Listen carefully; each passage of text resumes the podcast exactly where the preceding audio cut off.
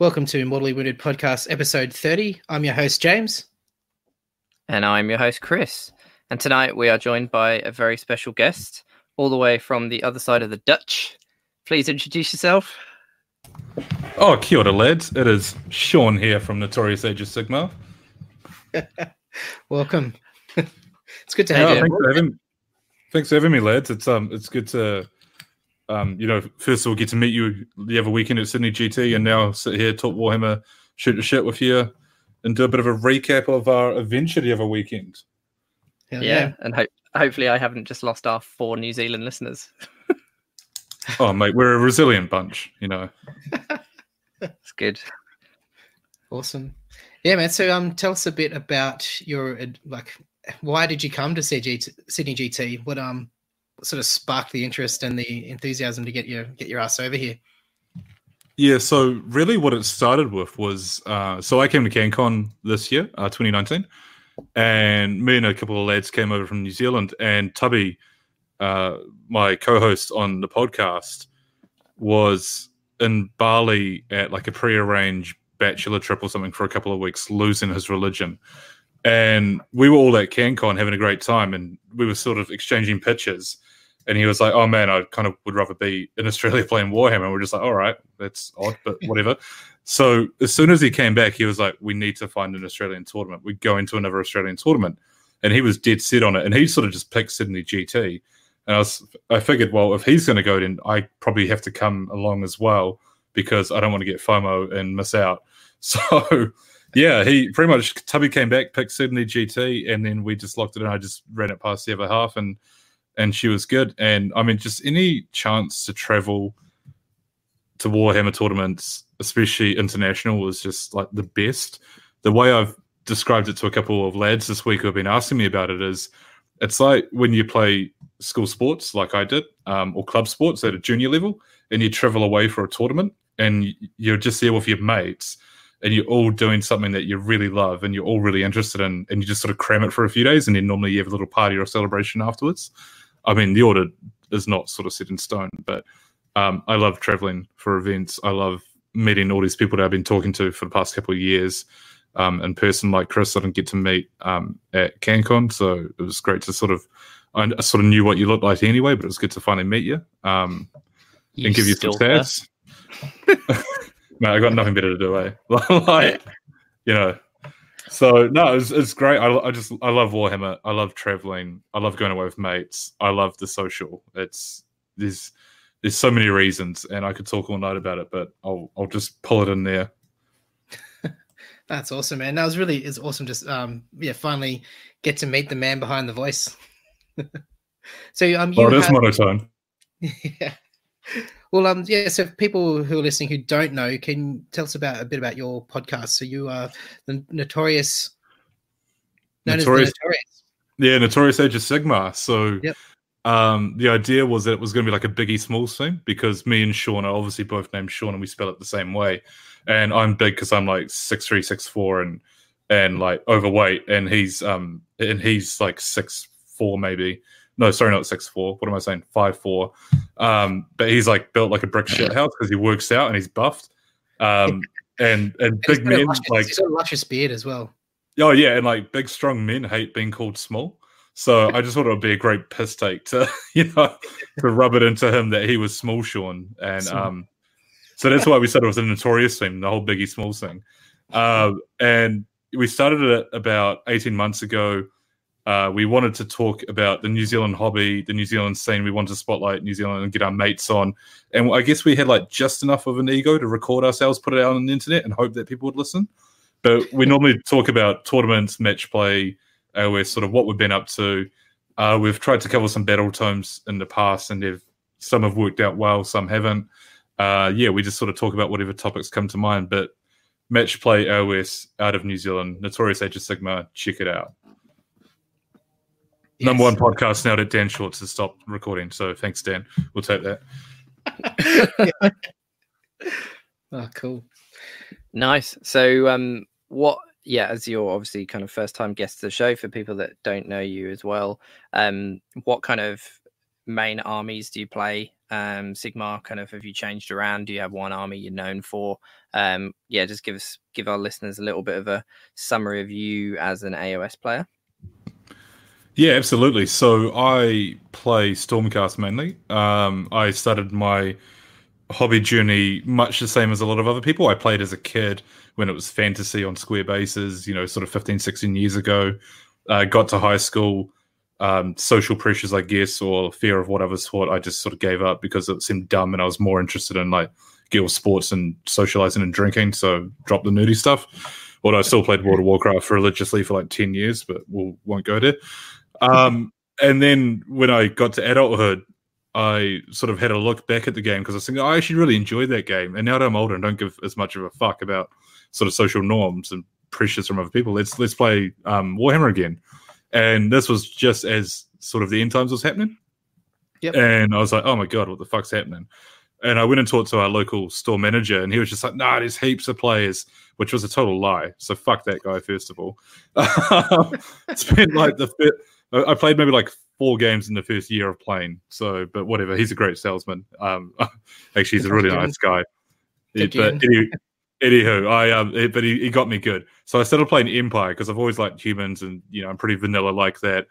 And then as the Order Battle Tome came out, the big old Order Battle Tome of like 3-4 years ago, which had all the War Scrolls, and sort of split it up. The army wasn't doing sort of what I wanted it to do because it was a whole lot of sub-factions. And I like an army where there's a wide range of units where, like, if I want to shoot, I can shoot. If I want to combat, I can. If I want a magic, if I want a war machine, whatever. You know, like, I want to have options available to me. I don't like the armies that have, like, 8 models in it, like Sylvaneth, for example, where you have, like, 3 heroes and, like, 3 different variants of Kurnoth Hunters, and that's really it. And Dryads, but hey-ho. So I jumped on Stormcast because I thought Poster Boys, Space Marines, they're going to be releasing a new model every other week, which they more or less did for a couple of years. So I went balls deep into Stormcast, which I've absolutely loved. I've always loved like the Paladin sort of look, you know, like fighting for the light. I'm a sort of good guy player by heart. And we've just gone from there. And over the last sort of 3 years or so, I've been pretty involved in Stormcast. Initially when I started playing, I was more meta chasing, so it was more like the oh my gosh, what's he called? Help me out. The banner guy who would drop like 15 Paladors and like Vexilor. 3 inches away. Yeah, that's it. And you'd do D6 mortal wounds when you dropped, and it was just like not engaging at all. I did run a Vanguard wing at one point, and I've tried it. We've all done it. Yeah, I took it to a tournament. I hadn't even played it, and after my first game, I just sort of wanted to drop from the tournament because it was just so. I just explained to my opponent why I won the game. Like literally, it was just like, yo, I don't even have to do anything. I'm just gonna like deploy over here and win. And he was like, oh, that sucks. I'm like, guess it does. But so the first 12 months or so of playing Stormcast, I was a bit of a meta chaser. But these days, for about the last 18 months or so, I've been playing a variant of Shootcast, which is sort of now becoming more popular. I wouldn't say I coined it, but I'd say it would be like more of one of the OGs possibly, where I've been doing shit with long strikes and more specifically relictors with translocation and Aether Wing birds ever since sort of AOS 2 dropped, and they changed the rulings on the Aether Wings to interrupt charges and stuff like that. So yeah, that's where I've been at, and I've got a Khorne army which I recently brought and painted for a tournament. And pretty much I just want to run Scarbrand at you and do 16 mortal wounds at a time and then double pile them with Reapers. It's just like the best fun. It's so much fun. It's just so good. But the army's glass, and it wins hard or it loses hard. So that's something I need to remember, which is not really my style. But it's just a lot of fun. And it's great seeing the shock on people's faces when you're like, yeah, 16 mortal wounds. And they're like, what? And I'm like, oh, okay, I'll roll the dice. Oh, actually, it's 24 mortal wounds because I popped a 6, and they're like, holy fuck. And I'm like, yeah. So, you sure about that? Oh, it's great. Right. It's written right here, man. Yeah, so I got a Khorne army that's sort of like my fuck around army. It's like my golf. Like I do it for a bit of fun every now and then. And then I've got my Stormcast army, which is like my more competitive, serious army, which I try do well at the game with, I guess. So yeah, Stormcast player, Khorne, bit on the side. Yeah, nice. Well, you certainly did very well with it at Sydney GT. Do we want to give away spoilers, Chris? I think everyone should. Yeah, I mean, everyone probably knows already that, and obviously it's why one of the reasons, well, it's not the only reason, he's just a nice guy, but the main reason obviously we've got Sean on is because you did win Sydney GT the other weekend, so yeah, congrats on that, obviously, with your Stormcast Shootcast. So yeah, we thought we'd get you on to talk through your games as usual, but also just to kind of hear your perspective of the whole weekend, really, the traveling, the socials, all that stuff, to hear, I guess, the opinion of someone, an outsider to the Aussie scene, attending a big Aussie tournament. So yeah, should be good. But should we do a little hobby progress update first, and then we'll crack into the meat of it that is Sydney GT? Yeah, sure. Well, Sean, you go first. You're our guest. So what's been going on with your hobby lately since GT? My hobby's been like sleeping ever since I got back from Sydney GT. Yeah, I've done very little hobby. I actually did a so Sydney GT was 2 weekends ago now, right? And I did a meet and engagement tournament this last Saturday, just a 1 day 4 game sort of thing. And I took my corn for that, and just because again it's just like my fun fuck around army, and it was good fun. I don't think I've painted or built anything since Sydney, so sorry, I can't really contribute to that, but I have played 4 games of meet and engagement, which is a completely different game, which took me 4 games to realize how to score and work properly. So yeah, right. I will say that it's good fun. I still haven't played a game of meet engagements yet, so yeah, how's it go? Is it good mode of play? Yeah, it's I mean, it's 4 rounds, which is sort of foreign to me because I normally win games late. Like I concede board space to remove models and then sort of take the board in sort of round 3, 4, 5. But in media engagement, you've only got 4 rounds and your army isn't fully on the board until the end of the second battle round. So it was really different for me to play, but it was just fun. I just ran a couple of bloodthirsters of rage and just fished for them sixes, and lived and died on the sixes. So it was good fun. It was more just a day out with the lads, really. You know, like it wasn't even serious. I don't even know where I came. I came middle of the pack. I went like 1 and 3 as well, but I got all my secondaries and stuff. So it got minor losses, and that's the other thing. You have to win by so many points to get a major win as well. So that's pretty different. And scoring's done at the end of the battle round. So it was a good sort of stress relief after the previous weekend. But yeah, hobby-wise, sorry lads, I don't have anything. No, that's hobby. That counts. Yeah, yeah. But you had to get a lot done. You had to get a lot done for Sydney GT, didn't you? So I painted. Do you want to talk about how much? Yeah, what did you have to do hobby-wise to get your Sydney GT army ready then? Oh, I had to build 10 Vanguard Hunters. I had to paint 20 Vanguard Hunters. I had to build and paint a Knight Azeros. I had to build and paint 3 Long Strikes. I had to build and paint 3 Aether Wings because I broke some of my other birds. And then I had to touch up a bunch of heroes and so on. So there was a lot of painting to be done, but I'm a sort of odd hobbyist. I don't know how people normally hobby, but if I don't, in my mind, have sort of 3 or 4 hours to do solid hobby, I just build barriers to, like, I set myself up to fail. You know, like I'll sit down at my desk on a Monday night, so to say, at 7:00, and I'll be like, if I get interrupted once, I'm done, I'm out. You know, and then my son will walk and be like, "Hey, Dad, what are you doing?" I'm like, "Oh shit!" You know, there we go. You know, so what I've really taken to is like Saturday, Sunday hobby, where I can get like a solid 5, 6 hours in, and that's normally where I get all my hobby done now, which I'm really loving. Especially with like in between summer and winter sports at the moment, so it's really cool. So yeah, I had to build and paint quite a bit of stuff. I mean, luckily I'm Hallowed Knight, so I just spray it sort of lead boucher. I wash it. And then from there, I highlight it up and paint the other base colors onto it and do it bases. My bases aren't too extreme. It's just sort of steel and mud and some flock and some army painted tufts, which I really love. Yeah. It's. I'm not a huge hobbyist, but there was stuff to get there painted. Paint-wise at Sydney, I think I got 22 or 23 points. I can't recall exactly. I did harass Liam about it at the end as I was stressing, but I can talk about that later. But I didn't max, which I sort of expected not to. And the army isn't. I painted my corn army in like 2 weeks with contrast, and it was super easy. And I don't want to do that with my Stormcast because my Stormcast is painted better than my corn for myself anyway. So I'm not an amazing painter, but for me, it's a better paint, so I don't want to get lazy on it. But yeah, I had to paint a bunch of stuff and get it ready, but that's fine. That's just part of the tournament grind. If it wasn't for tournaments, I probably wouldn't paint at all, to be honest. Yeah, it's the I know that. Yeah. Yeah, cool. Chris, what have you been up to? Well, yeah, I mean, as listeners know, I've been plugging away at the Seraphon to get them finished. So, yeah, managed to smash them out. Dan Brewer was round, who's staying at mine that weekend, so we could just head to the event together easier. So he was round mine on the Friday night. So we were kind of... he was finishing off his terrain, and then I was trying to paint through as much of my extra summoning pool I wanted as possible, and he gave me a hand to...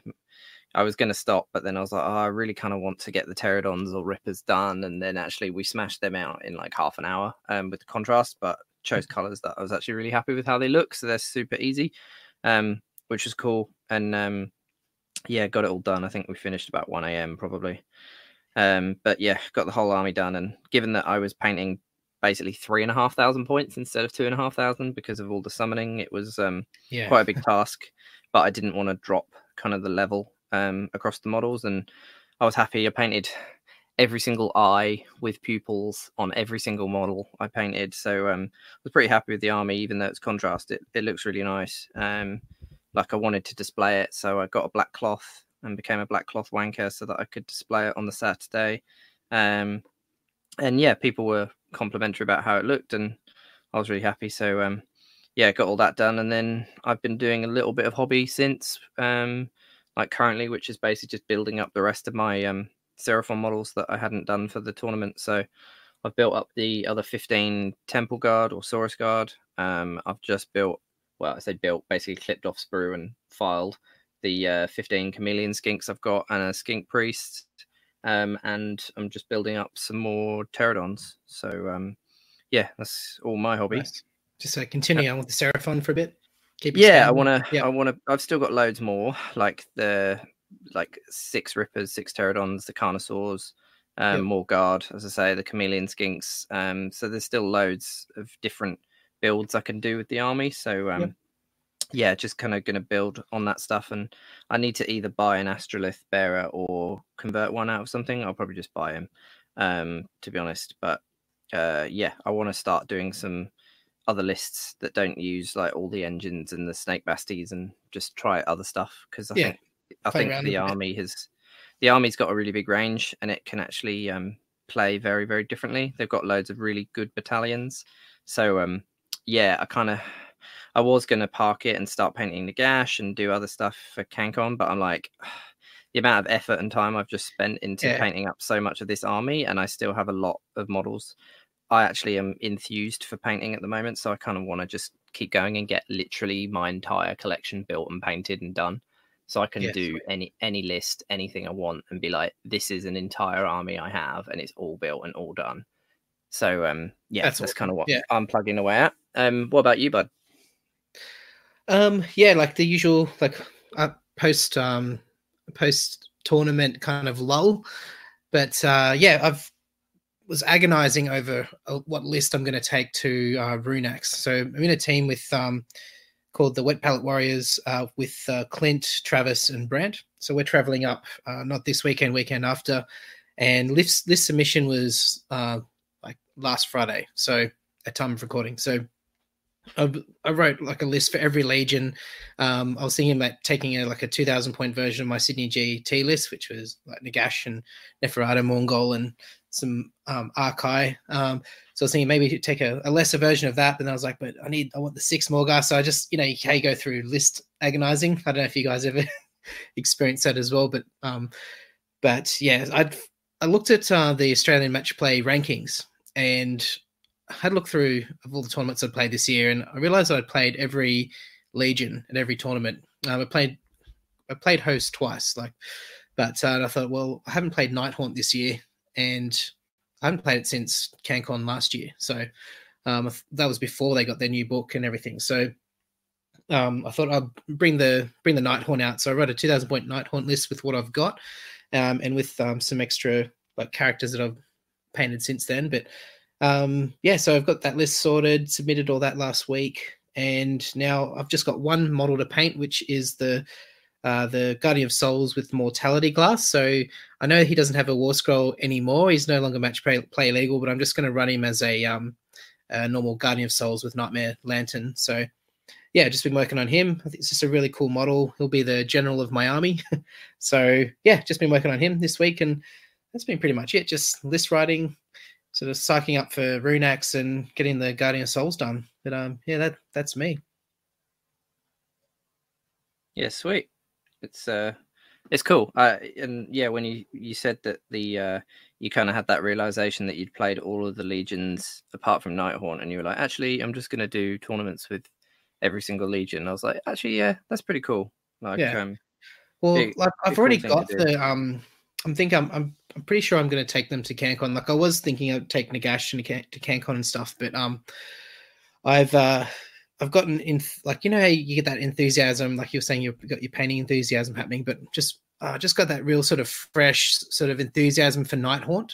Like it's like I've been playing them for ages, but like not actually as the allegiance. So I've already bought a Black Coach. I've got Lady Alinda. I've got Kurtos Valentian. Yeah, so I've already got those models, and I was planning on painting them one day. So I think before I dive into a Cities of Sigmar army, which is sort of in the back burner of my mind, I think that'll be my next sort of, if I ever leave death, I will go and do a city. But I was thinking about doing that next year after CanCon, but we'll see how we go with Nighthaunt. So it'll be, yeah, I'll be painting up a storm with Nighthaunt from now until CanCon, and I'll take them to CanCon and see how we go. Have some fun throwing around some spirit hosts and rolling some tens. See how we go. Yeah, sweet. Okay. Yeah. Well, should we head into the main topic for this evening, which is Sydney GT? Should we just do a quick kind of recap of the lists we took, and just do a bit of a rundown on the lists, and then we can maybe take a quick break, and then we'll kind of go into the games and everything like that. Does that sound good? Sounds good. All right, Sean, as the guest, do you want to go through your list? Yeah, absolutely. And hopefully I've brought myself off mute, so we'll talk about my list. So I got Stormcast Eternals, as sort of alluded to earlier. So I took Anvils of Howden Hammond. So let me start that again. Anvils of Howden Hammond. Jesus, words are hard. Which essentially means I can make a unit shoot in the hero phase as if it were a shooting phase, or attack in the hero phase as if it were the combat phase, which you never ever do. You always do shooting. So that's one of the bases for the list. I've got two battalions which form part of the big mega battalion, which essentially is all the Vanguard stuff in the book. So I'll go through the list, which is a Lord Aquila, who is a general. I got a Knight Zephyros, who has a luminary rod, so that's like at any point in the game, because it's not specific, just pick a point 9 inches away, you do like a 1 millimeter wide line. Every unit within that 9 inches, friend or foe, takes D3 mortal wounds. So it's cool because you can sort of fuck with sequencing, where it's like your opponent's charge phase or combat phase or whatever, you can do some janky stuff. I got Knight of Zeros with Lantern of the Tempest, which is, so I got 4 artifacts, so that's why I'm explaining the artifacts, and some of these you might have never heard of. Which means reroll 6s to hit in the shooting phase if anyone's targeted wholly within 12 of this Knight of Zero, so it's kind of good for the counter shooting play. And I played a Change Host with all the horrors in the world, so it was actually really handy in that instance, especially those brims that are hitting on like 5s and then they have to reroll 6s. It's great. Got another Knight of Zeros, he's not carrying anything, and they've got a Lord Relictor who has translocation because teleports are awesome. And he's also the brooch holder, so 5+ get a CP back every time I spend it. I got 4 units of 5 Vanguard Hunters, which is just my Cortex. I got 3 units of 3 Aether Wings, so 9 birds in total. I got a unit of 3 Vanguard Paladors with Javelins, because they had to be there because of battalions. And in the meat and potatoes of the list is 6 Vanguard Raptors with Long Strikes, another unit of 3. And then the 3 battalions is the Angelo's Conclave, which I believe off the top of my head is the Hunters and the Paladors in there. And what that battalion lets you do is when the Vanguard Paladors do their ride, the Wind's Aetheric, which for people that don't know is you pick a point in the battlefield and you move 66 inches in that direction, ignoring terrain and models, and you can't charge after that. The battalion makes it a 9d6 instead of 66, so that's pretty sweet. You think 9d6, wow, that's amazing. Honestly, I think I must have rolled under 30 about 4 or 5 times. I did pop out like a 44-inch move at one point, so that was pretty amazing. But it's real swingy when you're in the mercy of dice. The cool combo there is that the Zephyros can jump with them, so in like relocation orb, they just bounce around the board together. And because the Night Zephyros has an artifact, she's counting as 20 each time. So that's really awesome. Or you bounce her across the board with them, then she drops her luminary rod, and you just sort of snipe off a hero that's already hurt, or try pick off some key targets. Then you've got the Justicar Conclave, which I believe off the top of my head is, I can't remember which battalion goes to which, that's what I'm saying, I believe it is. But these are the benefits of battalions, is the 3 units of Aether Wings, and the 3 units of the Vanguard Raptors. And the benefit of this battalion is amazing. What it means is that whenever a unit of long strikes is shooting at a target that is within 18 inches of the birds, they get to reroll 1s. So normally you'd spend a command point to get that, or you'd have Knight of Xeroses on the board. However, if you've got 3 units of birds and it's 18 inches from all directions around that bird, from that unit of birds, it means each unit has a 36-inch bubble plus a couple of extra inches, because obviously their bases can go out in different directions, which is really, really good. It's so good. Effectively, it means the whole board, whenever you're shooting, you're rerolling 1s. And then the last battalion is the Vanguard Auxiliary Chamber, which is the big mega battalion, which everything goes into, plus the heroes. And what it does, the big thing about this is every unit in the battalion other than the heroes get +1 range attack profile. So that means my Vanguard Hunters with their Boltstorm Pistols go from 2 attacks to 3 attacks. The Paladors with their Javelins go from 1 attack to 2 attacks. But more importantly, my long strikes go from 1 attack to 2 attacks. So I've got 12 long strikes with that battalion. That now means they're putting out the equivalent of 24 shots, which is the same as, just you double the unit size. So you got 12 guys, but actually it's 24. And when it gets real dirty is you got Anvils of Heldenhammer. So each of those units can shoot again in the hero phase. So essentially the short of it, without going on about it too much, is that 12 long strikes turn into 48 long strikes a turn, assuming that you have the command points to do it. So every model has 4 times the output in this battalion. It's a dirty battalion, I'm not going to lie. And I brought a CP for 50 points as well, because the list is very CP hungry. So the crux of the list is that I want to put birds in front of you for when you try to charge me, and also for my rerolls to 1. So my birds can interrupt your charges and shield off. My Aquila will then bounce my long strikes around the board, and my Relictor will also teleport if I can roll a 3 up for that turn. So that's 2 teleports a turn, moving around with an effective range in the hero phase of 24 inches, and then in Shin phase 30 inches. So it allows me to control the board and apply a lot of pressure through small units very easily. And it also allows me to move away from my enemy's threats. So if there's a double turn coming up, I can literally put my stuff 30 inches away, which is, in Age of Sigma, stuff moves very far or very short. If I was playing a Fire Slayer's army, they wouldn't get to me in 3 or 4 turns at 30 inches. But if I'm playing like a Def army or an Idnef army, they'll get to me in a turn and 2 turns, a turn maybe, depending on what it is, if they've got double moves and so on and so forth. So really it allows me to sort of tactically retreat over the course of a game and shoot stuff off from range while minimizing my exposure to my opponent's threats, because whatever they're going to shoot, they normally kill. But if they don't, then I've got 30 inches between me and my opponent, especially if there's a priority roll coming up and they could win a double turn as well. So it allows me to put pressure on the board where I want, because I've got a very reliable teleport, and I've also got a free up teleport. And yeah, it's just spacing the movement. Most of my opponents were like, your list actually moves real fast, and it does. A lot of people just think it's a static gun line. It actually isn't. It's very mobile.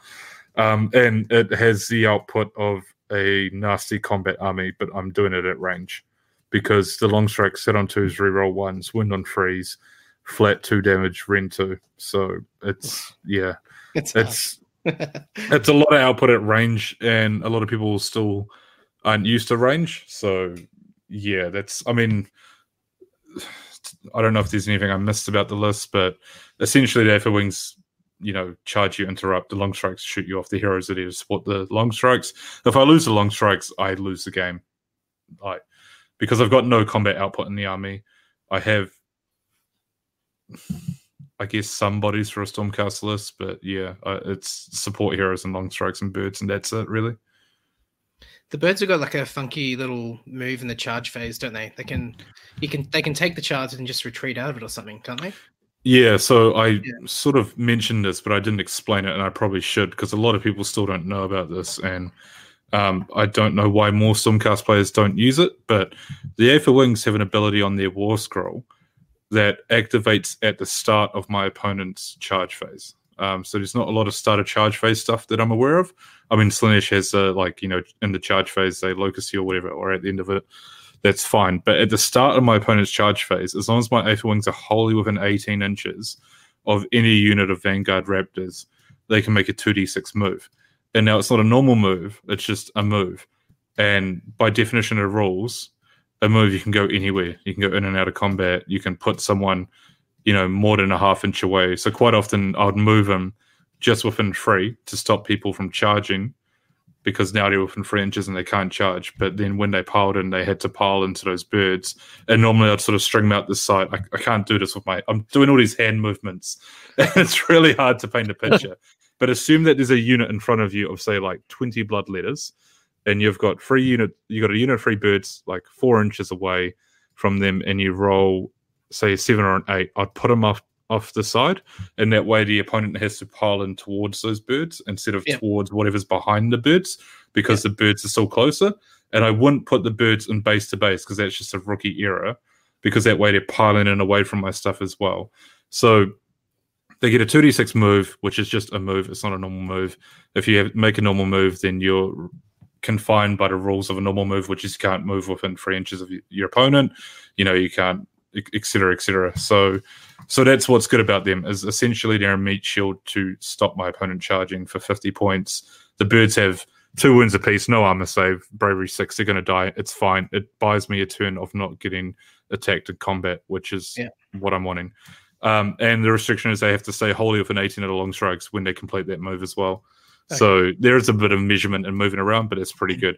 Previously in AOS 1, in the old Stormcast book, they had to move closer to the long strikes, so they had to fall back into the long strikes, and they couldn't go into combat with the opponent. But now they can, so yay me. It's my only activation war thing I have. It's pretty good, though. Like, being able to stop people from charging, it's pretty. That's super strong. It's good. Oh, it's amazing. I played against them before. Oh, like, they are pretty, they're good. They're a good old school fanatics. Just think about old school fanatics where they'd pop out and charge you, and you'd be like, oh, goddamn grots, you know? But the birds don't hurt at all. Like, they're not going to hurt you. They're just there to stop you for a turn. Yeah. They can retreat and charge as well, but you're never getting them in combat unless it's to do this. And also, the good thing about that, this rule means they can move in every turn, so they can move 10 times a game if they survive for the whole game, which is crazy, because even if they're not near a combat, they can jump onto objectives, they can fall back onto objectives, they can do all that sort of stuff, which is great. So as long as you're sort of constantly thinking about the next turn and using this as a free move, if you're not using it to counterblock, you know, you're thinking, oh, I'm going to teleport my long strikes over to this side of the board. I'm going to give my birds an extra 2d6 and move to get over that side of the board, you know, so they can assist me. Then it's great, but 2d6 is super swingy. You know, sometimes you roll 2 or 3 or 4. Sometimes you roll a 10 or 11. They're really good. People are slowly waking up to them, but they're amazing. And every Stormcast list, I think, should have them. They just need the Vanguard Raptors to work. That's the condition of their ability. Yeah. Cool. Chris, what about your list? Yeah, tell us about the Skittles Kinks. I've been through mine before, I think, so I'll be fairly quick. But yeah, so I was taking the Seraphon, had the Slan Star Master as the general, which, to be honest, I think should always be the case in Seraphon. Great rememberer for double teleport trait, so I could teleport 2 units a turn. Engine of the Gods with a Prism of a Mintok, which is just one of the Seraphon artifacts. It's a once per game. Start my movement phase lets me do either, like, well, from between 1 and D6 mortal wounds to something within 12, which is cool with the teleport because I can guarantee a teleport 9 away and then hit something to start the movement phase 12. So if there was ever like a hero or something with 1 or 2 wounds left, I could just teleport it in the hopes that I could snipe it off. But most of the time didn't. It's just useful to have the artifact on one of the engines like that that I could keep back. Gives me another thing I could teleport to try and help with bodies for relocation orb or something like that that counts as 20. Saurus Eternity Warden with Ignax Scales, which gives him a 4+ mortal wound save. He's basically there just to keep the Slan alive, and also because he's needed for the battalion I take. But basically at any time he's within 2 of the Slan and the Slan suffers an unsaved wound, on a 2+ it transfers to the Eternity Warden and it turns it into a mortal wound, which is why giving him Ignax Scales is awesome, because you then get a 4+ ward save against that.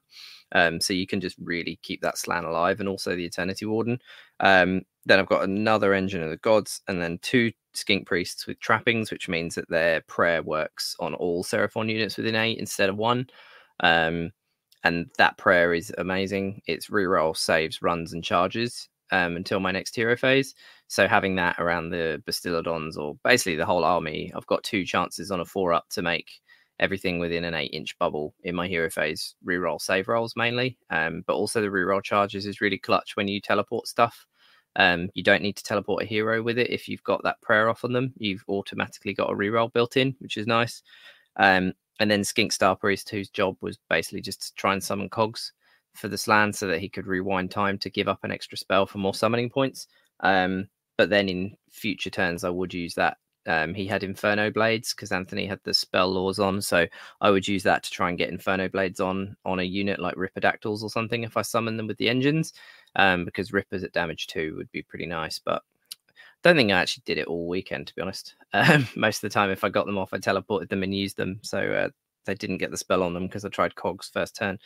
But then my battle lines, 3 units of 5 Saurus Guard, just to fill out the Eternal Star Host battalion and their battle line. But they're amazing in that battalion with the Eternity Warden. Basically, while they're within 10 of him, they've got +2 to their save, and they naturally ignore Rend 1, so they're 2+ ignore Rend 1. So if any of my prayers go off, 2+ rerollable save ignoring Rend 1 on your battle line units is really nice, and they also become D3 damage if they don't move or charge that turn. So whenever people would charge me, they're D3 damage, and they can actually put out quite a bit of hurt that people don't expect if they can survive, but they only have 1 wound each and no mortal wound save, so mortals really does them in. And they were still only 3 units of 5, so it was hard to cover much space with them because I couldn't tail them out. And then just 10 skinks for my 4th battle line unit. And then 3 Bastiladons with Arcs of Sotex, so the snakes, which were amazing all weekend. They were definitely the best thing in the list. All weekend, they did what I hoped they would. Some games, they just tanked ridiculously and also killed stuff. So they were great. And then just Chronomatic Cogs, as I mentioned, for generally rewinding time. But actually, I was finding a lot of my games, I'd rewind time probably up to turn 3, and then turn 4 or 5, I'd speed it forward when I needed to make charges onto objectives, just with skinks or something. I'd just speed it forward after a teleport, so I needed like a 7 with a reroll. It made it much more reliable. But yeah, that's my list, really. Just try and summon stuff with the engines and the Slan, and have a pretty defensive bunker, push the Bastiladons at people, and hope my prayers go off. Yeah, nice. Awesome. Well, I took Grand Host and Nagash from Haish, or Shaish. So yeah, Nagash, I took him as the general, Neferata, and a Canwraith with the brooch. 6 Morgas Archai and 3x5 wolves, and a Mongol. And I took the spell portal as well. So that was 2,500 on the nose with a command point as well. Yeah, it was just Nagash with a spell portal and Archai and Neferata. Like, it was, and the Mongol, obviously. Like, but it was just, I went, the whole idea, and I've mentioned it before in previous episodes, but it's just basically just have as low model count army with the objective being able to finish these 2,500 point games in time. So I thought I'll just take a list like this. It's got some debuffs going with Neferata and the the Mongol overlap, and obviously Nagash making everything that much better with 3-1s to hit and to saves and no battle shock across the army. We've got Canwraith carrying the brooch, and yeah, the Archi were just fucking amazing. Like they would, you know, they had +1 attack, so it was 4 attacks each, 3s, 3-1s, 3s to wound, 2 -2 Ren, doing 3 damage apiece, and they were just slaughtering everything. And the dogs were able to just sort of respond to flank threats or just to kind of deal with whatever they go wherever they needed to go. Like its dolls are always pretty resilient for what they are. And yeah, the Mongol, because he's an ally, wasn't benefiting from the death save, so I could just like send him off and just to do little missions on his own, and wouldn't have to babysit him or worry about him. And he was still would go over and just, he's got his mortal wound output, and yeah, that -1 to hit bubble. So all in all, like I wasn't really expecting the list to do that great, but in the lead up to Sydney GT, my practice games, and on day one, as we'll talk about in our games soon, but yeah, it did a lot better than I thought it would, and I was really happy with it. I had a lot of fun with it. It's yeah, the hand of dusting things off and all that sort of thing, and yeah, it was great. So yeah, that's my list for CGT. James, did you? I just want to ask you something quickly, mate, if I may. Did you find that you caught a lot of people off, or maybe not caught a lot of people off? People weren't aware of sort of some of what your army did, because I'm looking at the Mongol and I'm thinking, shit, that was the big bad of like 2016, 2017. Yeah. Where people were running like double Mongol and so on, and they were very good, like 400 points, whatever it was. Yeah. And then the Morgas Archi as well, which I think are like really good units. And they're like traditionally, in my mind, they're sort of old school, heavy elite units from, you know, back in sort of the fantasy rank and flank days, like the monstrous infantry units. Yeah. And the consistent Ren 2 flat 3 damage is just amazing. Did people sort of underestimate those units, or did you find that you got a lot of like mileage out of those units, or not at all? Am I just talking out my ass? No, I got a lot of mileage out of the Archi. There's only a couple of games over the weekend where they actually were taken off the board, because like I think you have to take them at 6 to really make them work properly, and in Grand Host for that extra attack, you know, obviously with Nagash to make them just that bit more reliable, because like if you don't take them in host, it's only 3 attacks each, and then like, you know, if you're not buffing them in any way, like you do roll a lot of 1s and 2s, so like every attack counts. So like the more you have, the more buffs you can get on them, the better they get. So I think they were just optimized as far as you could take them in a Grand Host with Nagash. I think it would be better if you had the Coven Throne with the army. Mm-hmm. So if you didn't want to take Nagash, take the Coven Throne and then throw her command trait onto them, which is the 3-1s to hit, to wound, and to save. Mm-hmm. So just making them that much better. But yeah, like they were fantastic. Like especially in my game against Dan, like I was able to use his spell Righteous Smiting, which affects reanimate units. So Nagash just put that on them, and they had exploding 6s then, were doing extra attacks.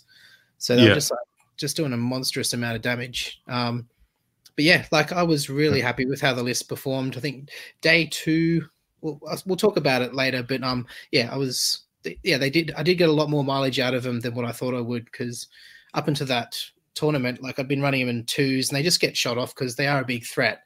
People know that there's a big scary monster there, monstrous infantry. I have to get rid of that. So they do get targeted, and they do get taken off before you can really get to grips with the enemy. So having like even a unit of 4, like by the time you get across the board, you might only have like 1 left, or maybe 2 sort of thing. And like 1 and 2 is still like super effective. But I found that having the 6, like by the time they get across the board, I might have lost 1 or 2, or I might have 3 left, sort of thing, and they're still able just to really pack the punch and just clear away hordes, clear anything off objectives, and take objectives. And because they got such large bases, like it is a low model count army, but it's with big bases, so it doesn't really matter how many models you've got in a unit. If you've got big bases, you can still block out a large footprint on the battlefield, so you can block other like hordes from getting onto like into range of those and taking them off you. So it kind of worked in a really cool way, which I didn't really expect, because I wasn't expecting this list to do well against Horde armies, and those were the armies that they did really well against. So, yeah. And they're pretty resilient as well, because they're 6 wounds apiece, aren't they? Yeah, 6 wounds apiece. So you have to move 6 wounds before they start dropping efficiency as well, yeah, which is pretty good. I mean, if you come in with a gun line, which is sort of what you're alluding to with the whole shooting nonsense, then yeah, that's sort of tough shit. But I guess that's any sort of gun line army that you play against. But I think they're really underrated. But I just think there are a lot of points at a 2,000 point game. So I think it's really cool that you've gone and taken 6 of them at 2,500, because I think they're really cool. And if I was playing Def, I'd probably want a bunch of these in them, because I like elite hard units and so on. But if people don't have tools to deal with them, and I just love the consistent free damage. It's just so good. Yeah, because so even if you get 1 or 2 through, well, 3 or 4 through, I should say, you're still doing a lot of damage, man. A lot of damage. I can see them potentially dropping or getting even better as well, given that we know they're going to be part of the new Bone Reapers book. So I think they're really cool. Yeah, well, I'd say they're going to get synergy pieces in there, is what they'll probably get. They'll get buffs. They'll probably stay the same points, because they've already changed a lot, haven't they? They've gone from like dual wielding to mortal wound save to whatever you want, sort of thing. Yeah.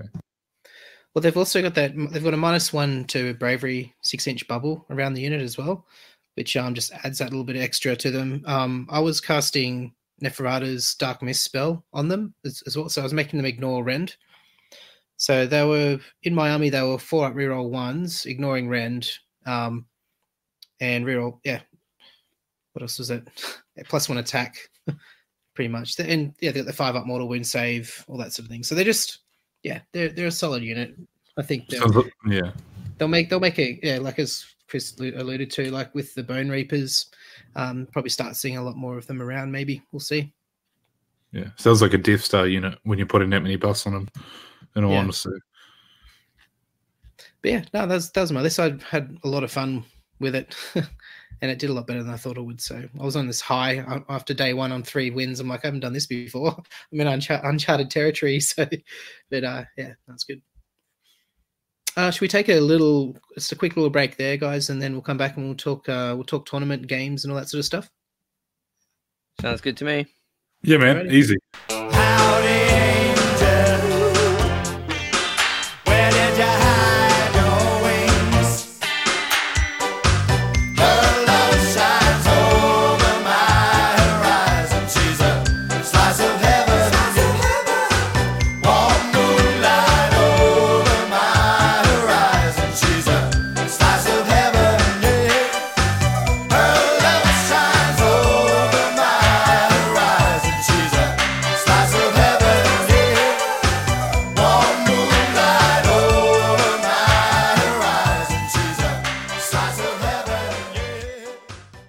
Back from the break.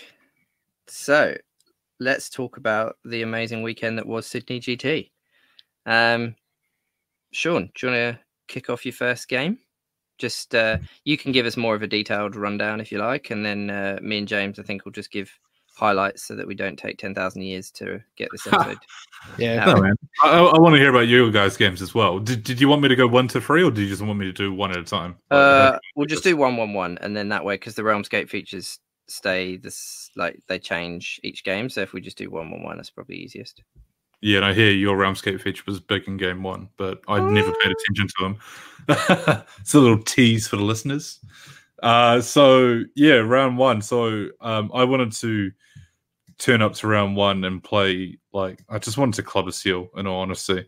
And I don't mean a seal as in a person, I just meant like an easy combat army that was going to run at me. But that wasn't the case, whereas I got paired up with a change host from Ty Swan, I think it was. I think it's his last name. Ty is his first name. He's a lovely man. Fantastic game. So he came up with his change host, which is like your change host plus Gaunt Summoner, so it was a 2-drop list like mine. And the roll-off for choosing sides was important, because obviously that got to dictate who went first and so on. So I won the roll-off. Also, there was pretty poor terrain on the board. So Ty had nowhere to hide, and he was really hoping for some overgrown, which never eventuated. So, sorry, Ty.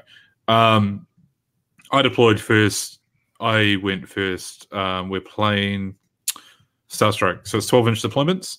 So I put all my Vanguard, I put all my long strikes in the sky, and I drop him in the first turn. And the objective of the game is to, because he has, I think he had 4 units of 10 pink horrors, and I didn't want to kill the horrors because that recycles bodies, which is a pain in the ass of Starstrike. I want to kill the heroes. So I drop him down at the end of my movement phase. So I'm halving my shooting. So I'm only getting 24 shots, guys. So Jesus Christ, you know, bear with me a moment. Tears for me. 24 shots. Jesus. I don't know how I roughed that one. And I put him sort of as far as away as I can in the middle of the board with some birds in front of him and some poor hunters in front of him who were not long for this world. And the unit of 6 just pointed at his Lord of Change, who was banned smack in the middle of the board, and just took him off in one go, which was so good for me, but not so good for Ty. The second unit shot his scribes, and this is where I made a mistake, because my plan going into that was kill the Lord of Change immediately, stops the Change Host, and then kill the heroes. And I just got too, like, gun happy, and I deployed everyone in range of the Lord of Change, and I only by chance deployed another unit in range of some heroes, because I didn't even know where his heroes were. I was just like, Lord Change's going to die. It's going to happen. And the first unit killed him. So that was like me straying from the objective, so to say. Second unit shot off blue scribes on disc, I want to say. I'm not too sure. It was another Zenchero. Third unit didn't shoot at all because I didn't want to recycle the horrors. I went to him, and then he immediately, which was a great move on his part, immediately summoned up Geminids and then plowed him all through my long strikes and made him all -1 attack, which was just a great counterplay. And I was just like, Ty, that's a great move. And then we roll off the priority. I win the priority. The first objective drops in the middle, sort of on my side favoring. And essentially the rest of the game was me making sort of a tactical retreat into one-sided corner. I just happened to pick one-sided corner because at this point I'm thinking he's on for a double turn. I'm going to put my long strikes here. They're going to shoot at his screamers. They're going to take off his screamers. And then if he gets a double turn, he's not going to get in range, because what I'm more worried about is his 18-inch kill box for his spells, because he has 4 units of horrors, so he has 4 spellcasters, and he has his Gaunt Summoner, and then he summons the Bellwind and all this other shit. So I just, like, picked the side of the board. Fucking Zinch. Yeah. He did one really cool thing, whereas he had some, I think it was a horror on disc hero, and he summoned Palisades, literally put it in the corner of the board, so the Palisade is touching both ends of the board, and then ran that hero behind the Palisade, so I couldn't see it, and I'd have to jump over the Palisades to get to him, which you can't do unless you fly. And then that hero was pretty much just a summoning battery, because he was getting his fate points, and he was just like summoning from that and then chain summoning out, which was a great move on his part. Unfortunately for him, it was the opposite side of where the objectives were. So I just picked one side of the board and just relocated my army there, and by chance that's where the objectives dropped. And then we were just, the turn order stayed natural, so I went, he went, I went, he went. And then it came down to, can one of us decline the other one points for scoring? And what happened in turn 4 is that he went second in turn 4, and he was unable to score the turn 4 objective. So it meant I was 4 points up. He then won a double turn, and he took the double turn, and he was unable to score the objective again. So essentially at the end of the game, I was 9 points up or so. So it was a great game. There's a lot of movement. I got lucky as to where it dropped. It was definitely a hard match in first thing in the morning, which is not what I was wanting. But Ty was a lovely opponent, and his Zench was also a bit of a gun line, because he just has like a lot of dice, a lot of numbers, and this is where the Lantern of the Tempest came into its own, because I had a 0 sin on the objective for pretty much the whole game. Which made all the stuff reroll 6s to hit when they shoot, and the horrors, the pinks hit on 4s. I think the blues hit on 4s as well, maybe, or 5s.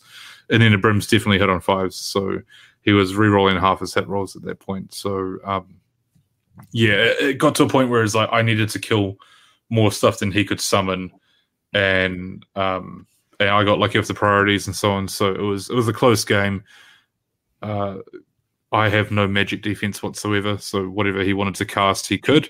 even while killing his Lord of Change, he still has like 7 or 8 spells because he's got a couple of 2-cast wizards, and then he's got 4 battle line that casts. So it's good. I didn't play anything wrong. It's just I had more output than he did, and I was cautious to stay out of his 18-inch kill box, which is where all his spells hit me.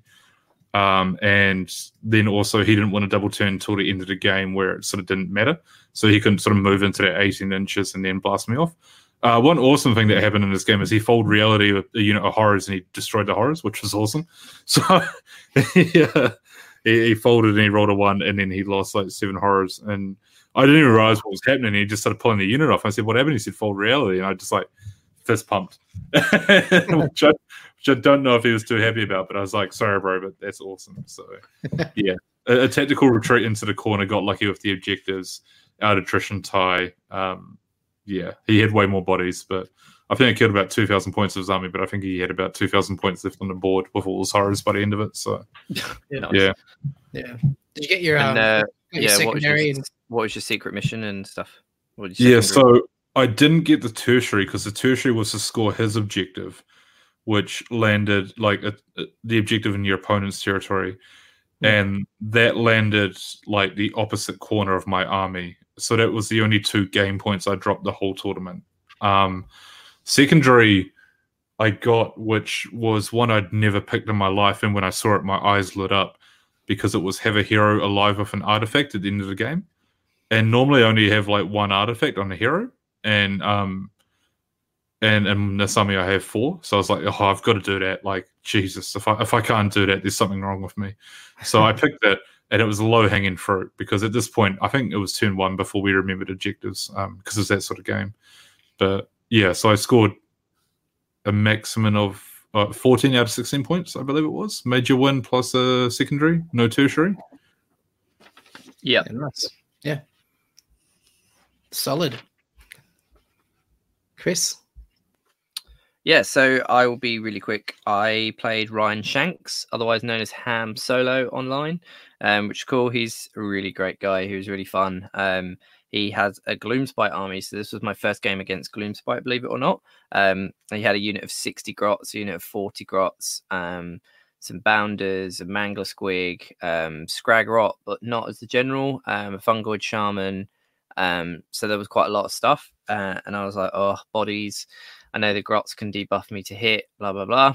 And I knew the Boyne grots could do mortal wounds on the charge, which is always going to be a problem with my, like, Saurus Guard, because that's what they hate. But yeah, so the first kind of couple of turns were a bit cautious, although the Realmscape feature in this one was you, in your hero phase, if you roll a dice and on a 6, you get to pick a unit not in cover, and then you get to roll a dice for every single model in that unit, and every roll underneath their save characteristic is a mortal wound. So Grots have a 5-up save, and he's got a unit of 60 of them, and I'm like, be nice to clear them off. So first roll of the game, I'm like, okay, just going to roll this Realmscape feature. Picked up a pink Black Sun, popped a 6, and he was like, because we talked about it before the start of the game, and I was like, that Realmscape feature, we both know what's happening if I roll it. And then I was like, I'm sorry, but I'm really happy. And I just rolled 60 dice into his unit of grots and did 41 mortal wounds. And so I was like, cool, that's that unit basically neutered. It didn't come up again, but I was pretty happy. First dice roll took out 41 grots for me. And then, yeah, that was kind of the highlight. Generally, this game was sort of cagey. Here's like, the objective came down kind of on the right-hand side, which is sort of, I have to set up in the middle for this because my whole army generally deploys together, and I can't go off to one side in case the objectives fall on the other. I just, even with teleports, I can't teleport enough of my army, and I can't get over there quick enough, so I have to set up in the middle.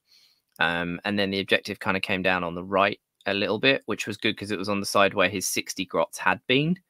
And the 40 were kind of on the other side. So because I dealt with the 60, it was kind of the weaker side. And I was slightly off to the right anyway because of terrain. So I basically just pushed the Bastillodons over towards that objective. He got it on his turn. And then I took it back. Not on the first turn, though. I think I took it and then he just moved enough models, because I just got one Bastion range, so he just moved some squig herders onto it and took it, and then I kind of took it back. But basically then his objective came down on the other side in his territory, and mine came down kind of in the middle where my bunker was. So I just made a big bunker with all my Temple Guard and stuff around mine, and just left the Bastillodons on the other one, and I was never bothering to go for his, because I was like, if you hold two, you win anyway.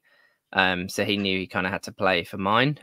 I was feeling pretty confident, and then turn four, there was a bit of a squeaky bum moment. He kind of made a charge with the Boingrots, but I'd screened a little bit with Skinks, but he made a massive charge with Boingrots, like 11 inches, and they fly.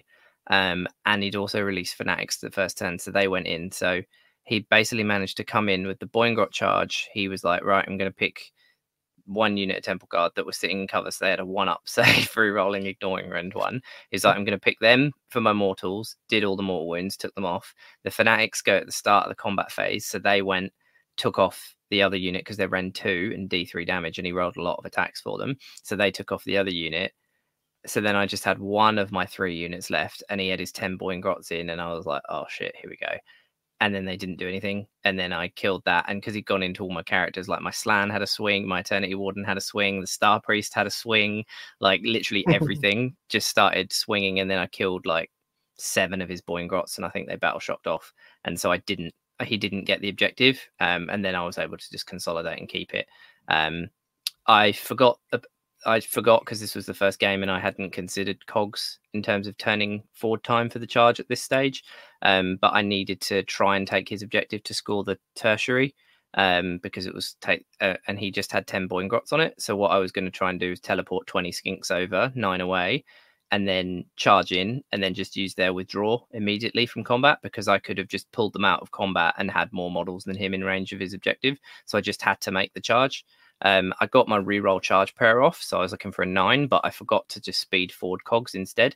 So I had to do a 9 with a reroll, and I rolled 8s, so I didn't make it. But if I'd sped up time, I would have been able to snag it and get his and get my tertiary. But yeah, I wasn't thinking at that stage about speeding forward time, so didn't do it. But it kind of made it stick for the later games about the fact that I could use it for the later turns. But I did get my secret, my secondary, which I chose Secret Mission, and that was basically the one where if you've got a hero on the board, like within one of the board edge in your opponent's territory,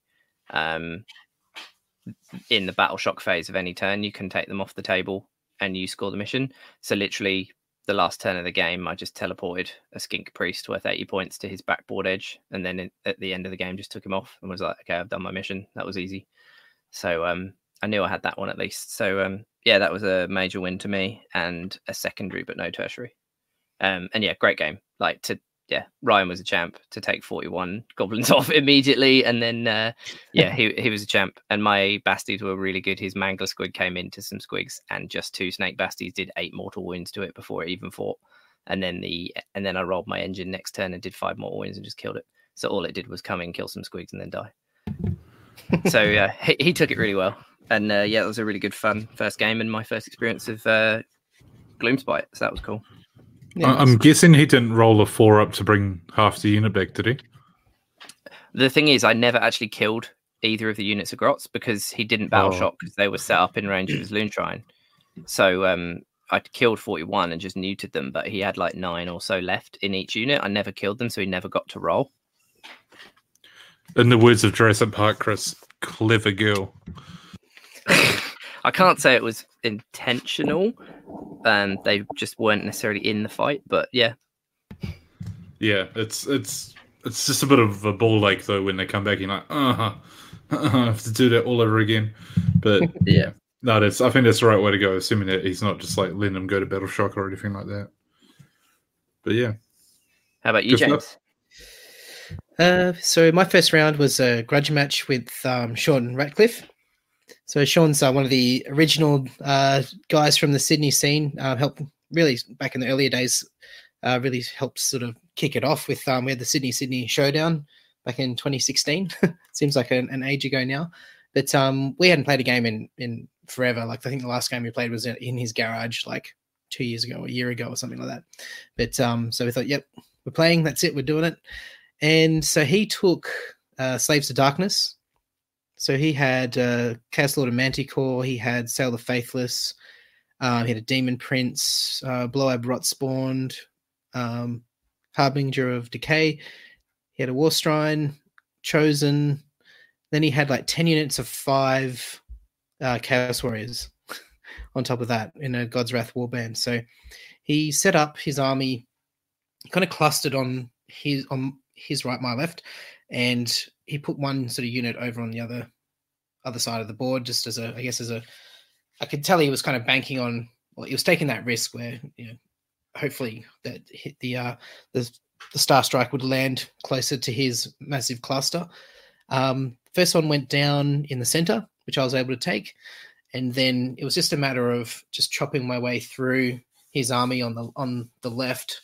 And, which I managed to do like over the course of the 5 turns. Was able to take all these toys off with the Archai, with Neferata, with the Mongol, just with all that combat output, just was able just to chew through his army and took that last toy off at the bottom of in the 5th turn sort of thing. But yeah, I think he had a bit of hard luck there with where the stars came down as well. So first one was dead center and the other 2 were on my right where there was heaps of space for me I just put dogs on one, and then he had the other one for a turn. I think he scored up on one turn for one of them, but I was able just to go over. I actually just sent Nagash over and some dogs, and we just took that one. And I was able to cap all the objectives and got my tertiary, both like my 2-point tertiary and my secondary, which was the kill his highest point hero, which was his general, I think, the Chaos Lord Manticore. That was the game, and I was actually, I didn't know what to expect really, because he had like a lot of he went the full MSU. I thought in hindsight, I thought it maybe would have served him better if he'd spread his army out a lot more. Would have given me a lot more to deal with across the board. But by sort of camping all in one area, I was just able to send all my combat in and just systematically wipe my way through. Got handed dust off, I think it was 3 times in that game. So yeah, it took off some toys there with the hand of dust. And yeah, so Sean, not a good start for Sean, but it was a good start for me. And the first time I'd ever tabled someone at a tournament, and got all my tertiaries, got all my secondaries, because normally I forget about my secondaries or whatever. I don't remember until we're finished. I'm like, oh shit, I should have chosen my secondaries. But yeah, I felt like I was doing tournaments right after that first game. So that was a new experience for me. So I was, I was ready for the second game, ready to go in fighting. Yeah, and that's sort of how Star Strike goes, isn't it? It's almost like you sort of like bet big to win big. You sort of load up one side, or you just sit in the middle and just buff, and your first 2 turns could just breeze past. Yeah, and you're only playing half the game. I think if that had landed in his big cluster, it would have been a different story. I would have had to really push hard to get in there and get it. But I had secured the center first, like as soon as I could. So I was kind of, I think I still would have got it, but had things dropped a bit differently, I think he would have been much more in the game, especially later on in the game. But thanks for the game, Sean, if you're listening. We'll play again. I won't bring Nagash next time. I'll just bring a fun narrative list and we can chill.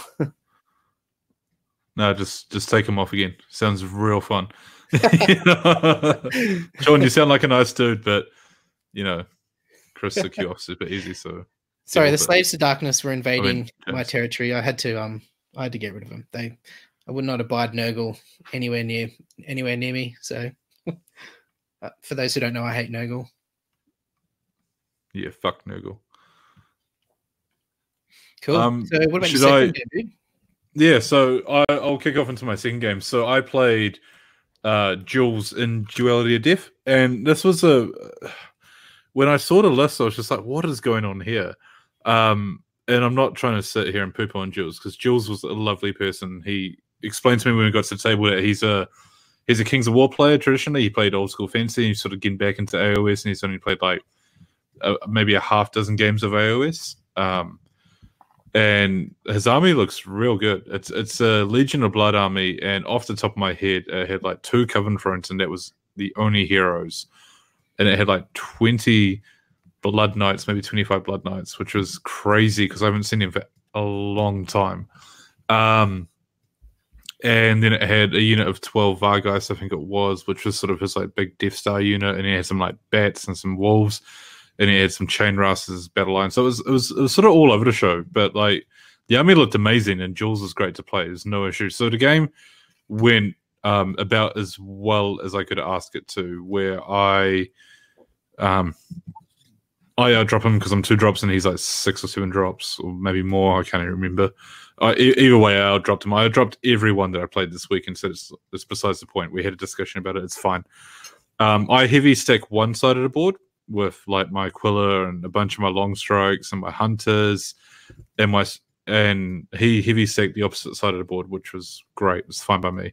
And my strategy for duality is quite often to score early, because I'm not going to have something that sits around late on the objective. But if I manage to get a unit or whatever scoring first of all alive for 2 or 3 turns, that's normally all you need. If you can get one unit scoring for 3 turns early in duality, that's generally a game winner, because that unit scored 6 points by himself, which is amazing. So I put 2 units of 5 Vanguard Hunters on, because you have to split the board and they're in the corners. I put them on the line, put a hero behind them. Vanguard Hunters move 6 inches. I have CP to burn if I need to make them run on a 6. So I just push them forward. I drop some stuff down. I move some long strikes to the side of the board. I shot his weak side of the board and took off his Coven Throne on that side, and I killed, I think, all his chain rasp. So that was his battle line and his Coven Throne on one side. He still had some units, but he had no scoring units on that side. Jules then double turns me, takes off my weak side. So I scored 2 points at the start of the game. Takes off my weak side, which is what I expected. He wins the priority. He takes the turn, which is great because I would have given it to him anyway.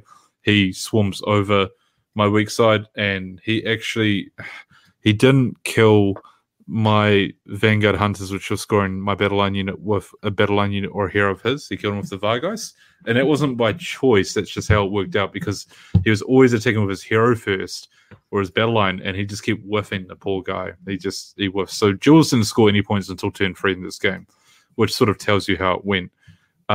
So he double turned me, took off my weak side, wasn't scoring it. I completely took off whatever was on his weak side with my strong side. I won the priority roll. I almost tabled him at this point. I think he has 5 Blood Knights and 10 Chain Rasps left going into the top of turn 3.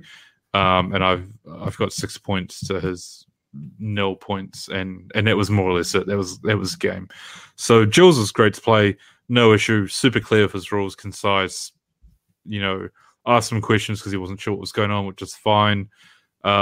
Great game. I'll play him again. It was just a really hard matchup for him, and he was sort of aware as to how it was going to go, and he made the comment sort of early in the game as well. So it was just a good easy win for me, I guess you would say, without trying to shit on Jules so much. Yeah, I got my secondary, got my tertiary. I can't remember what my secondary was. I can't remember what most of them were, to be honest. It might have been to kill his highest point hero. I'm not too sure. I generally save that for later because it's quite an easy one for me to get.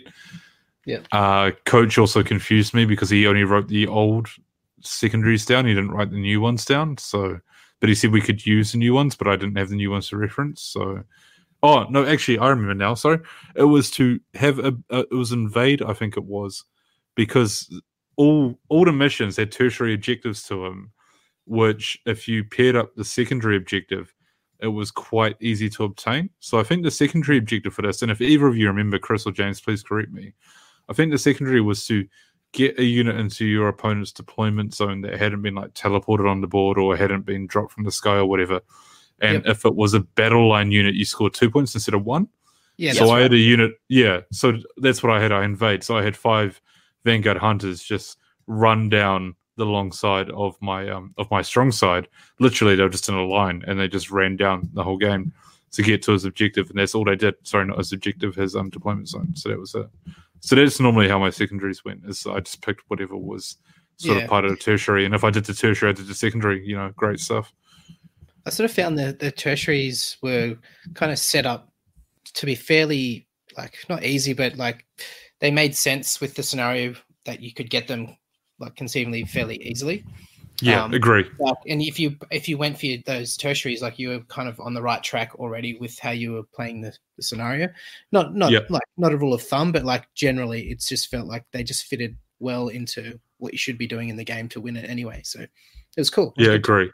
Yeah. Like if you're winning the game and you're in a position to score your secondary, then or a position to score your tertiary, you should get your secondary. So yeah, it was good. It was fine, and that's what it was. So. Yeah, it was a big win for me. I won by 10-3, I think it was, and tabled Jules by the end of it. So, and I lost not a lot of my guys, but besides the point. So, yeah, good win.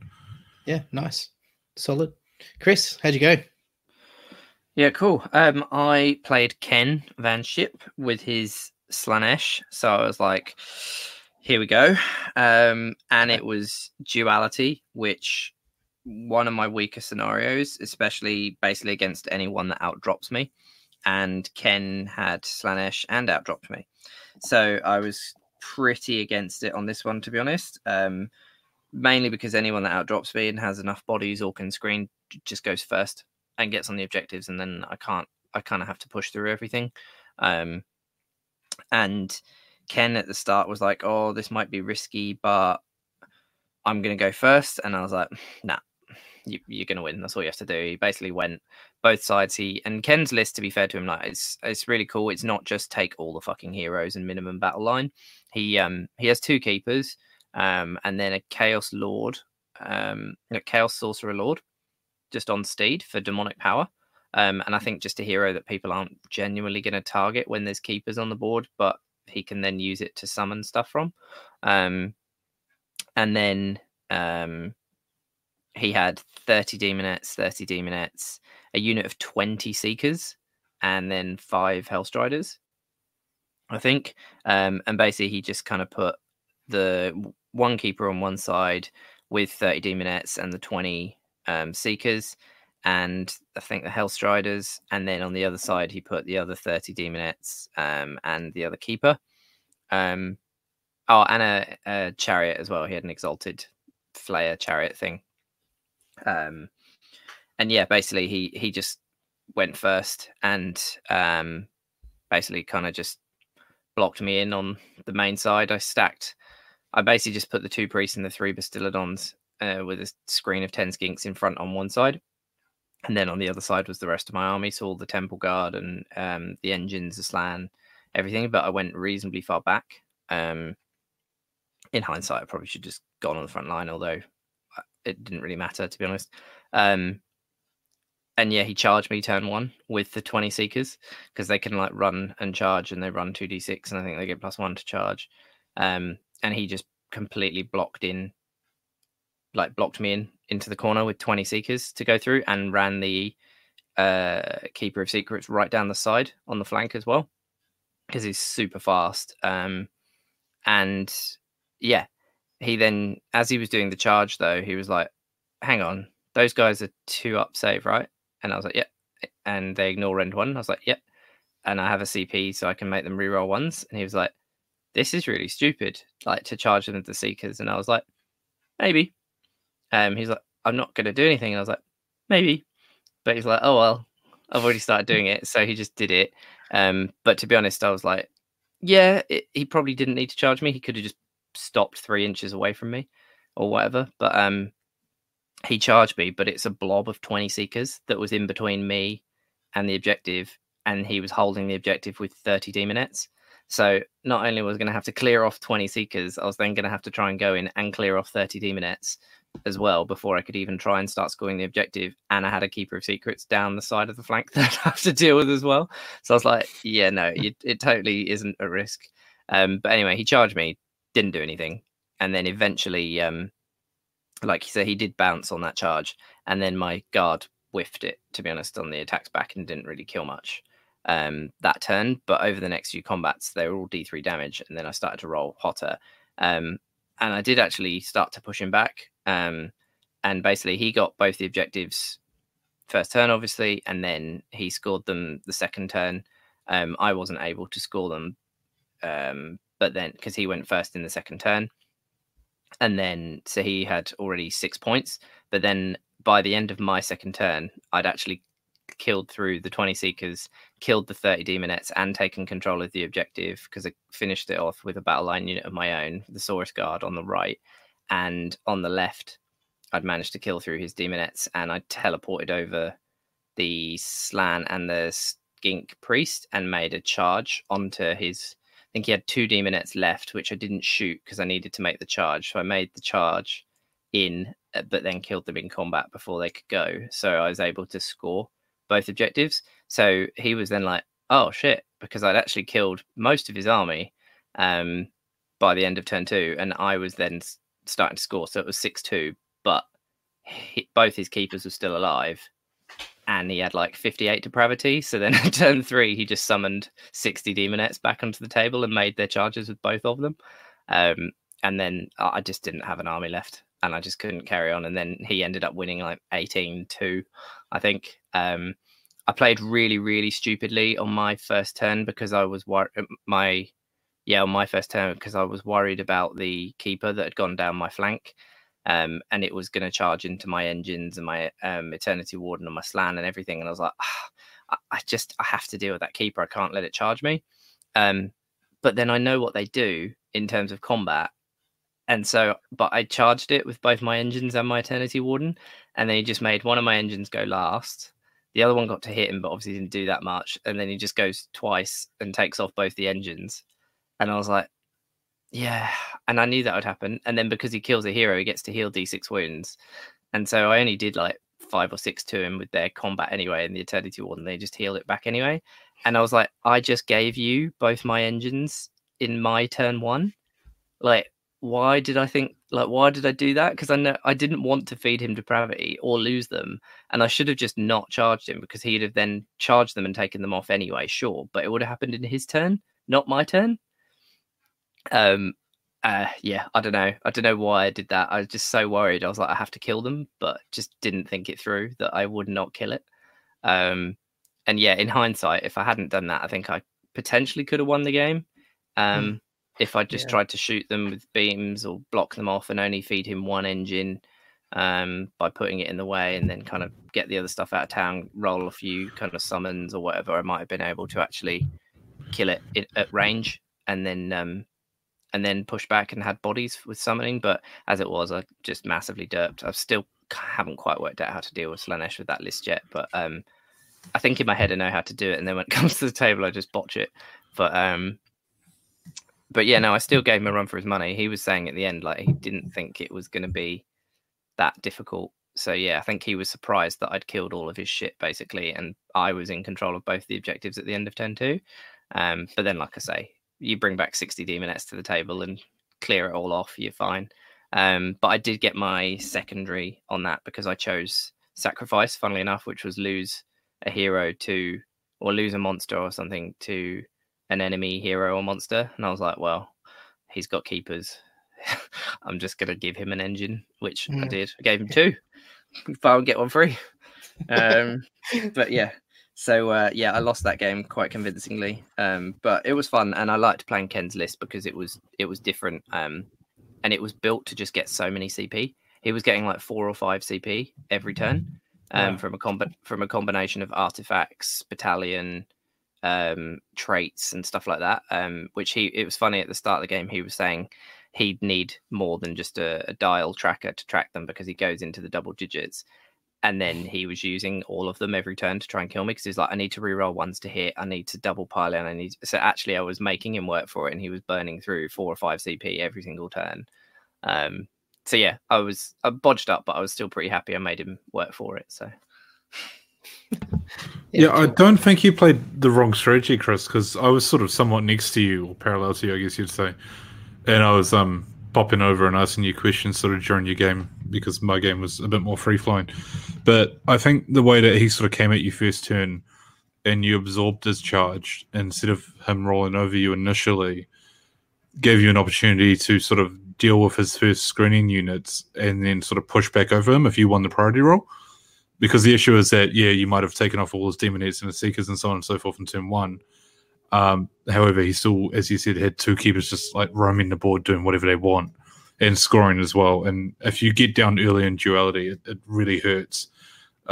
So I don't think the way you played it was necessarily poor. I just think it's a bit unlucky. And depending on the extent of your counterpunch to his army and how many heroes you can root, because that's exactly it. Like, you can kill all but one wound on a hero in a double turn, but then you've given him enough depravity where he just brings half of those units back. And if he wins a priority, then he brings the other half back. And you're like, cool, interactive game. Awesome. Love it. You know, yeah, it was a good game though, and I definitely did bodge up by charging a Keeper of Secrets with two engines and an Eternity Warden on my turn. I cocked that up. I wish I hadn't, so I could have seen how the game was gone, because I think you're right. I think I set up the right way to take the charge, and my army was actually able to kill through him quite quickly. But yeah, that was the huge mistake. And then I just didn't have the summoning capability or the ranged capability to kind of deal with those keepers. But that being said, I always would have... Where my Basties were, they dealt with his keeper. He only had a couple wounds left, so he retreated it out of the way. Otherwise, it would have died. I was giving him some shit for that, actually, because he was like, oh, I have to retreat the keeper away from your snakes. And I was like, what are you talking about? Your Slanesh is supposed to embrace the snake. Don't flee the snake. Embrace the snake. And he was like, no, because I'll die. I was like, so embrace the snake. But he retreated out of the way and just summoned 30 demonettes. And yeah, not a lot I could do about that. But yeah, no, it was a good game. And yeah, I liked Ken's list. It's still Slanesh and it's tough, sure, but it wasn't just hero spam. Like, he had like a huge amount of 60 demonettes and 40 and 20 seekers. Or none of that generates him depravity. So, like, he could have min-maxed it way more, and he didn't. And I liked his list. It was cool. So, yeah, and he had 3 or 4 heroes, I think. And, like, at 2.5, I would expect, like, 8 heroes, in all honesty, because that's what they live and die on. Yeah. So, no, I liked it. I'm not going to give Ken shit for taking a horrible Slanesh list. It was quite a cool one, and I liked it. So, and Ken's a nice guy, so it was a good game. Yeah, Ken normally takes the Ideneth. You guys are so PC on this. We should throw some shade. Come on. If he was a dick and he brought a really horrible dick list, I'd call him out. But I generally don't think he did. Like, I liked it. I don't think he did at all. And I don't know Ken from a bar of soap, but fuck Slanesh. That's what I brought my list. I was hoping to play Slanesh and Fick all weekend, but I didn't. But anyhow, so should we go into your game, James? Game 2. Yeah, so speaking of Feck, my second game, I got drawn up against Gemma Shepherd from the Failed Charge. So that was, we were both pretty happy about that, because we hadn't had a chance to play a game before. So I was pretty stoked. And yeah, we set up, played, it was Duality of Death. So I think I put, it's a bit vague because some of my games are melding into one, but I think on my left I put the Archai Neferata and some dogs, and on the right box I put Nagash, dogs, and the Mongol.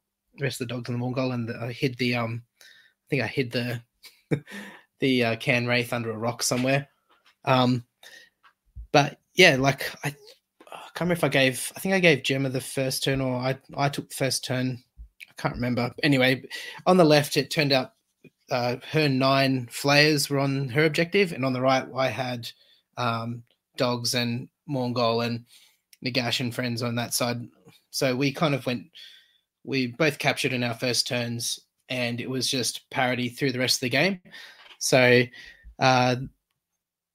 think she was trying to keep away from the Nagash Hand of Dust through the spell portal threat. So I think that influenced a lot of her decision making, especially with where she put her big terrorgeists and things like that. So I was actually quite relieved when she was moving them away from areas where I was starting to think, okay, this one goes in now, that's it. It's done. But I think just having that Nagash threat there was enough to, like, for her to make decisions to send him over to the other side of the board. And so it got down to it to the point where, yeah, it was on parity and it was going to be kill. It was very clear it was going to be kill points. And so there was in the last couple of turns some scrambling on Gemma's part to... she was teleporting, because, with the fact they've got that teleport on a command point, I think it is. She teleported over. I think she had like a she had one flare left on that side with a few other bits and bobs, and so she sent over some support, and I think she needed to get some charges to get into the range of that, but wasn't able to get it in the end. But there was some really, like, there was a couple of rolls there where it was if she'd made that charge, it would have, she would have been able to take the game home. So it was like, yeah, the sweat was dripping down that one. But yeah, like, luckily for me, those charges didn't get off. And correct me if I'm wrong, Gemma, I'm not remembering too clearly, but I remember there were just some cool, like, kind of shenanigans, movement teleporting shenanigans at the end, where you're just like positioning yourself, like you did everything right to try and take that back. But just, yeah, just unfortunately those rolls didn't kick it. I think even with the command point reroll, charges still failed. It was just one of those situations where you just couldn't make a charge roll. So felt a bit bad for Gemma there, but it was a fantastic game. Gemma's, if you're listening, it's like fantastic to finally have a game with you after like however many years of knowing you from around the place and listening to your podcast and stuff. And so I came up with a minor win on that one. It was 9 to I got 9. Gemma got 5 in that. So neither of us got our. I think she might have got one. I think she got her hidden agenda, but I didn't get either of mine. So I just got the 9 points. There was 300 points difference between us in kill points. So it was very, like, super close game, down to the wire sort of scenario. And yeah, it was awesome. So yeah, thanks for the game, Gemma, and hopefully we'll get matched up again soon. But she went off and did really well in the tournament after that, I think. So she placed up in the top sort of 20, I think, top 15 even from memory. But yeah, so well done there. But yeah, got no shade for Feck. I was able to I was a bit scared, but I was able to kind of deal with it. Like, it wasn't as, they're not as scary as they used to be, I suppose. But I think I was lucky that unit of 9 flares were kind of stuck on her objective to keep scoring. So had they had some more freedom of movement, I think that would have changed things up a bit as well.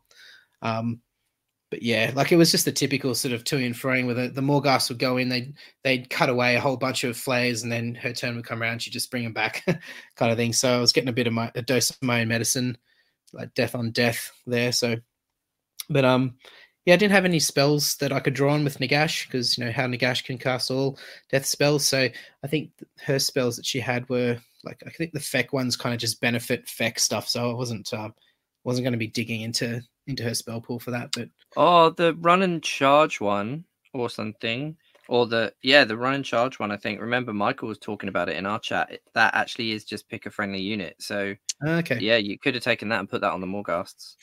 Yeah. Oh well. But yeah, that was my game too. So I was on a major win, minor win. So yeah, things were looking up at that point. Yeah, should we go on to game 3, Sean? Yeah, man. So I played a lovely chap by the name of Daniel. And probably the pre-ramble was more interesting than the game in itself. So Daniel was playing 200 Plague Monks and a couple of bells and some heroes and so on and so forth. It doesn't really matter. The main point is he has 200 bodies. Me and Daniel got to the table, and Daniel had to go collect his army, which is one thing I noticed, and I'm just going to throw some shade here, not specifically at Daniel, but at all you Australians, because fuck you guys. Chris, you're not Australian, so it's fine. Might hit the mute button. Yeah, but... you guys need to clean up your tables when you're done playing games, eh? Like, don't leave your shit lying around everywhere, and then don't wait to start the next round before you start cleaning up your stuff. It's really annoying. And that's all I'll say about that, unless you get me going again. But anyway, so Daniel was pulling his models out, and he spent 15 minutes coming back and forth to the table. We started deploying. We're both, I'm a 2-drop army. I believe Daniel was a 4 or 5-drop army. He's playing Congregation of Filth, so it's like real 2017. It's old school army. And he was deploying his army, and I deployed my army about 20, 25 minutes after the round started, because we started a little later. And then Daniel pulled out his army and dumped it on the board. And I was like, oh, is that your whole army? And he was like, no, that's about half my rates. And I was like, oh, okay. I figured as much, because that didn't seem like 200 rates. And then he spent sort of his time pushing. He's got these movement traits, and they come in the cloud shape. I assume everyone's seen the cloud. It's like 2 high and 3 at the bottom. And his models clip into the clouds, which I really appreciate. I appreciate that he's going on movement trays. He's not moving 200 individual models a time. That's great, awesome stuff. However, he had to sort of load his models into his trays over the course of the game. And the short of it is that I felt like it took a very excessive time for him to get his army ready. I think it was about 50 minutes before we started playing the game. I was sitting there in my head stewing about the situation instead of communicating to my opponents. So there's definitely stuff I could have done better as well. He finished deploying and we had a discussion about it, and it was heated. It wasn't like we weren't fighting and we weren't swearing. Fuck, we're playing Warhammer. Like it wasn't too awkward. Like we had a disagreement at the table and we resolved that we both expressed sort of our opinions of the situation, and we came to like an amicable conclusion, and then we played the game of Warhammer. And my issue was that because this guy's taking so long to deploy his army, he therefore must take a lot longer to play his army, because that's been my prior experience playing people in the same situation. But Daniel sort of shattered that stereotype. I think he spent less time playing the game than I did. So we're playing Relocation Orb. So new Relocation Orb. So there's like a heavy side and a weak side. So it goes in a diagonal across the halfway board. Is that the best way to describe it, lads? Like, I'm really looking for someone to help me out here. Yep. Yeah. That's about right. So you got your half to your half corner. Yep. Yeah. So one half of your board. So say the left side of your board has like a 1-inch deployment or a 9-inch deployment. And then that means the right side of the board, so 72 inches away, you have the whole 24-inch board. And it just goes in a diagonal angle across there. So playing Relocation Orb, I gave him first turn because Mama didn't raise no fool. And he pushed his army forward. And he scored the point. And then I pushed Nazeros forward with an artifact because it counts as 20 models in Relocation Orb. And then I proceeded to try gun down his army. I didn't kill enough. I think he had 22 models to my technically 20 models. So that was pretty close. And then we rolled off a priority, and I won the roll. And I really didn't want to take the roll off here, because obviously if he scores, then he goes, 4-1 up to my, because assuming I score 1 point and he scores 3 points, and he goes 4-1 up. But the orb, because we did this all in the wrong order, we rolled off and then we figured out where the orb was going. The orb went to his weak side of the board, which is my strong side. So all his rats were on the opposite side of the board. So I felt comfortable taking the turn roll, because I figured that I could gun down a lot more of his rats than he could have a chance of jumping on that objective. So I took the turn, and I don't know, I think he's maybe like 120 rats down by the end of turn 2, and a Vermin Lord Corruptor and a bell. And I scored, so it went 1-1. And then also I made like layers on the board, so I had like Vanguard Hunters, and then I had birds, because I was sitting up for a double turn at this point, because I didn't want the top of the turn again. I wanted to give it away. So I noticed going into my turn, so I'm building like a retreating sort of line before you get to my long strikes, because again, all I really care about is my long strikes. You kill other shit, that's fine, as long as you don't kill my long strikes. If you get them in combat, then I'm done, especially against shit that piles in when it dies. That's just annoying. So I sort of build this like retreating line of some hunters and some birds, 2 units of birds and long strikes, blow most of his army off. He goes into the bottom of turn 2. He doesn't get anywhere near the objective. We roll off again for priority. I win the priority. I give him the priority, and the orb bounces further back into his weak side corner, further into my strong side corner. I give him the turn. He doesn't do anything. I think the only combat that happened in this game was him killing some birds and then 5 Vanguard Hunters, because I made an effort of staying out of combat with him, which is sort of the right thing to do against something that's far better in combat than what you are. And then I scored the objective. At this point, I believe I am 4-1 up. The objective goes back to the middle of the board. We roll off a priority. I win again. I give it to him. He can't score it. I score it. And then at that point, I table him in the bottom of turn 4. So the game was fine. Like my army worked exactly how it should work, I guess, is what I'm saying. It was a hard matchup for him. If he could get in combat, that would be fine. But because I can choose who goes first, the natural order of things means that he's not going to be a double turn on me until the bottom of turn 2 to start of turn 3. But Also, by reverse, that means I should have had a double turn at the top, bottom of turn one, top of turn two. And my army has a lot of output. So if I go into it knowing that I'm going to give him a double turn, I know that I have actually had a double turn to remove a chunk of his army. And when his army has, you know, very bad bravery, no armor save rats, and I'm doing 2 damage a piece, it's just like, it's almost like shooting fish in a barrel at that point, in all honesty. So, yeah, and we scored our secondary. He managed to get a hero off the board edge for Secret Mission.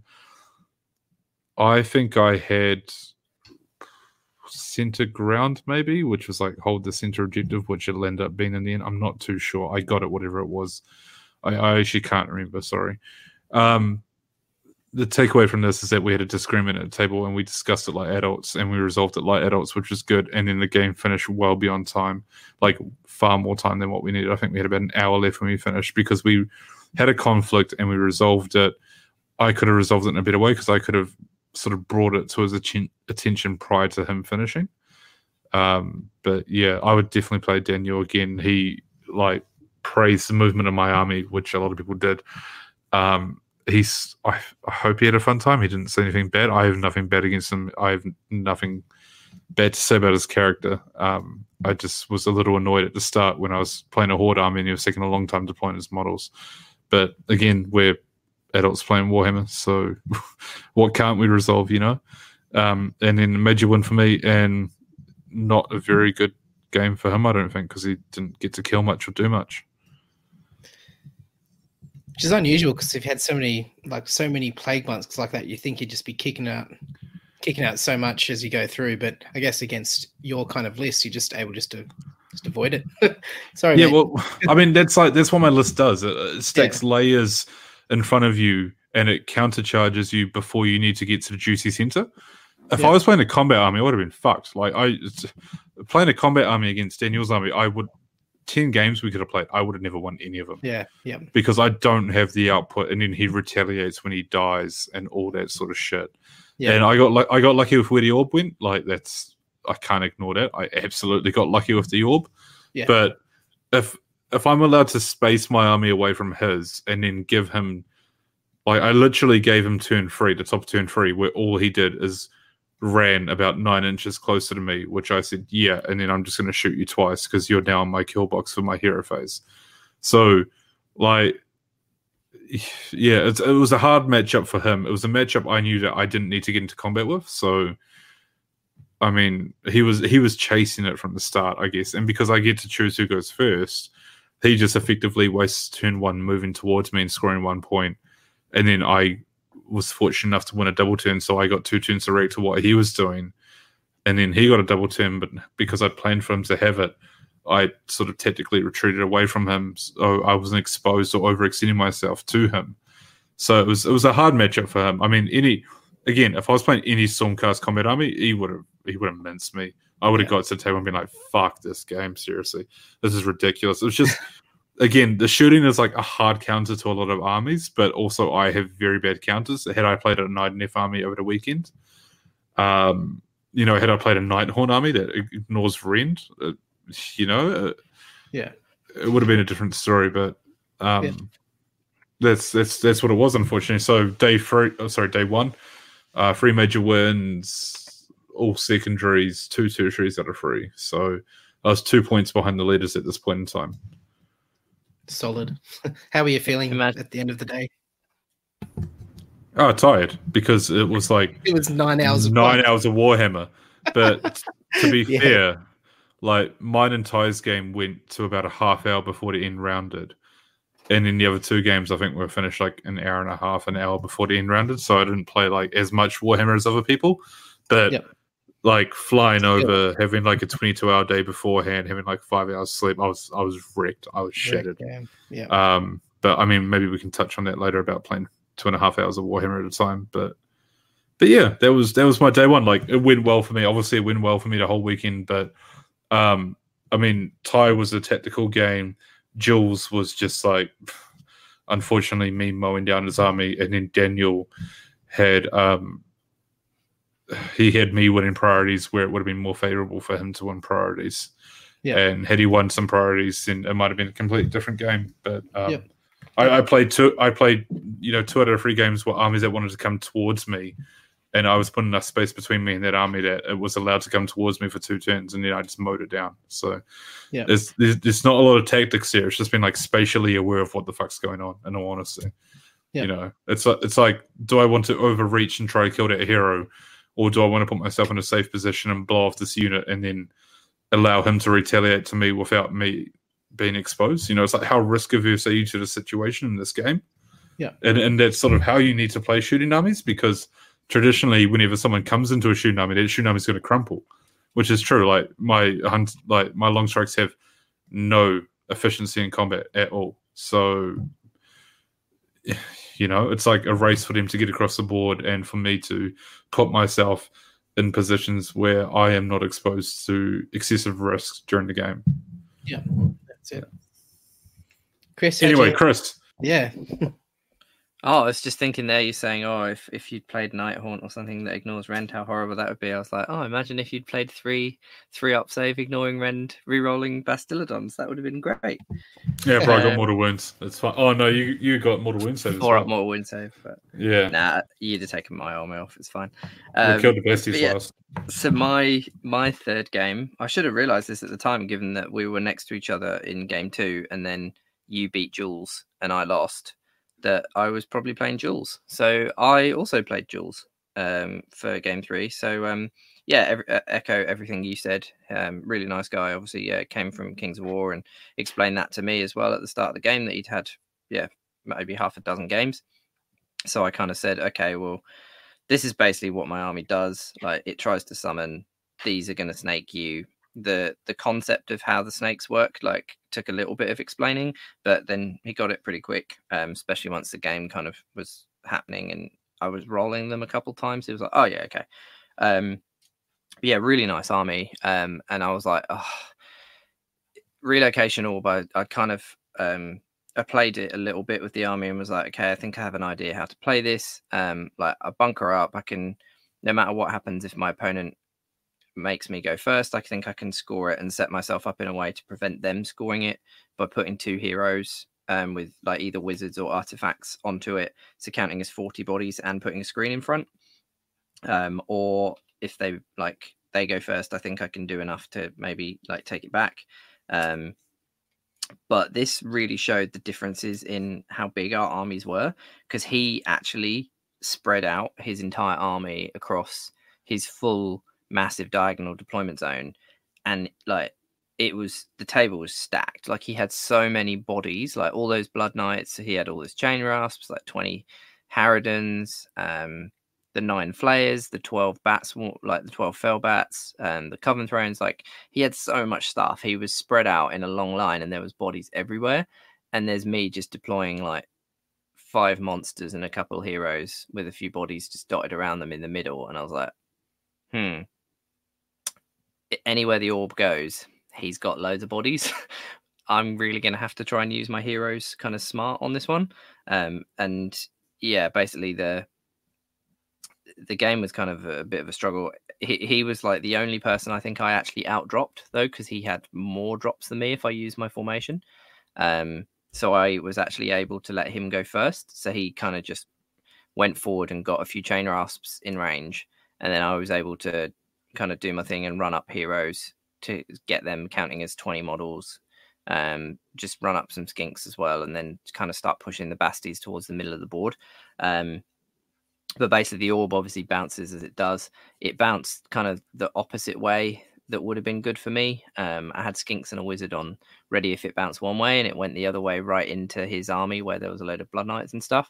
So I was like, the only way I can try and get this is to teleport 2 heroes with artifacts and a wizard. So, and then try and make a 9-inch charge, because where it was, I could tag his unit of Fell Bats on the corner and would have got them within 3 and been able to 2.9-inch tag the Blood Knights to keep them in combat, but kind of make it so they couldn't really hit me efficiently. But again, I still hadn't learned the turn forward time thing with the cogs just yet. So I teleported the engine with the artifact and then the Skink Star Priest, and they needed 9-inch rerollable charges, and I rolled 8s again on both of them, so failed. So then they were just sitting on his backboard edge, and then it was his turn, and he just turned his Blood Knights around and charged them with Blood Knights and Felbats and had the objective with other models and just killed them as well. And I was like, that didn't really work, did it? And then the orb, I was hoping it was going to bounce back to the middle where I still had Skinks and my Basties, and then it bounced even further into his side. But I got the priority, and I was like, I have to take it, because if I didn't, he'd have just pushed out models because he had Chain Rouse on the corner as Covenant terrain. He could have literally just blocked me off from getting it at all. So then I had to do exactly the same thing again, and I teleported the other two things that I could do, which was the Slan himself and the Eternity Warden. The Slan being a wizard, the Eternity Warden having an artifact. This time I was like, okay, I need to make this charge. I turned forward time with cogs, and then I made their charges, and I'd also summoned, after I teleported the Slan, I summoned Skinks, 2 units of 10 Skinks next to him as well, so that I'd have Skinks to attempt to charge that could do the withdrawal and stuff. So basically I made the charge with one of them and both the characters onto the corner of his Chain Rouse, which was within 3 of the objective, so I was able to get 40 points worth in those heroes. And then I used the Skinks charges and parlins with other units I'd summoned to basically create walls around my models so that he wouldn't be able to charge my heroes with Blood Knights or anything like that. And his own models were in the way for him to charge with, like, his Covenant Throne and stuff. So yeah, I was able to score that. I only got the 1 point, but I was able to stop him scoring it on his turn. And then the orb bounced back into the middle, and he took the turn, but I was able to stop him scoring because I had Skinks and my Basties were there clearing off his models, and then I managed to score it, and that was the end of round 4, which we were pushing for, and I'd managed to go 4 points up from there. So yeah, I was happy I managed to kind of pull that game out, and yeah, it was really fun. I was trying to kill both his Coven Thrones because, annoyingly, the tertiary in that mission was kill a hero, kill an enemy hero by the end of the 3rd battle round to score 1, and it was kill 2 or more to score 2. So yeah, he just had the 2 Coven Thrones, and they were both behind all of his models, and I was like, how the hell am I going to kill them? So any chance I could with laser beams and stuff like that, I was trying to chip them down.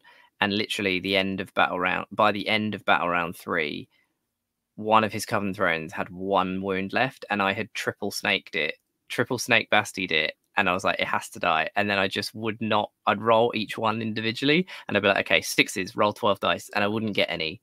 Or I got like 2, and then he did 2 double 6-up deathless saves. And then, like, I was like, for God's sake, and I couldn't kill it. So it had 1 wound left at the end of battle round 3, and his general had like 3 wounds left. And then it got to battle round 4, and I just went, engine, 9, laser beam, D6 mortal wounds, 5 into your general, killed it. Next one, 4 into the other one, killed it. And I was like, God's sake, why is it battle round 4? So start of battle round 4, I took off both his heroes, but obviously meant I didn't score any points on the tertiary. But I did score my secondary this time, which was I think I did invade, so it was have a battle line unit in my opponent's territory, and I had Skinks like all over the board from where I'd gone in the corners. So I was able to get that at least. So yeah, I got a major win and my secondary again, but no tertiary. So all 3 games I got my secondary, but not my tertiary. Yeah, nice. How about you, James? And yeah, Jules was great. It was a really good game. Really nice guy. So my game 3 was versus Legion of Blood. So Ben Chong Sun, who's actually came to Sydney Slaughter as well earlier in the year, but he had Neferata. He had a Vampire Lord Zombie Dragon with the amulet. He had another Vampire Lord Zombie Dragon. He had the Necromancer. He had 40 Skellies, 30 Chain Rusts, 2 times 5 Direwolves. He had a Corpse Cart, and he had the Mortis Engine.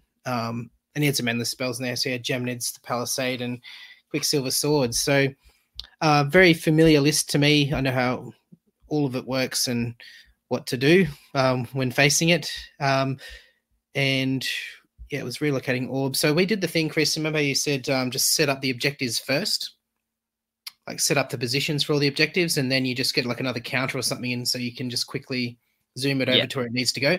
So we did that. So that really helped the game. And yeah, basically start off in the center. He went to his side, so he was able to get up on some points. Then it was me pushing back to get the points back. He took Skellies on my left. He had Chainras on my right. He took the Vampire Lords through the center. Neferata, I think, brought up a bit too early. I was able to take her out through just mortal wounds and spells. Eventually, I just took her off, I think, my second turn. And then there was some terrain pieces there that was kind of working against getting his Vampire Lords to get in and really do what they needed to do. But then it just sort of came down to duels with the Morghast just clearing off the left. So I was able to, it sort of jumped over, kept on jumping over to that side. So then I just sort of pushed over and was able to just take those back. Got rid of all the Chainras on that side. The Mortis Engine, like, he was in a situation where if he detonated the Mortis Engine, it was going to heal me as well. So it was a bit neutered during that game, and I was able to use his spells. I think I used the Blood Boil, and I think I used a couple of his spells. I think I used Fading Vigor, I can't remember, but just kind of systematically then just worked my way through, and was just taking the toys off through the game. We had a great duel between Nagash and his Vampire Lord, one of his Vampire Lords. Took Nagash down to, I think it was 14 wounds by the end of that combat. And because this is the Realmscape feature that if you rolled a double when you cast spells, you take mortal wounds, and everything around you, I think it was on a 4+ or something, takes a mortal wound as well.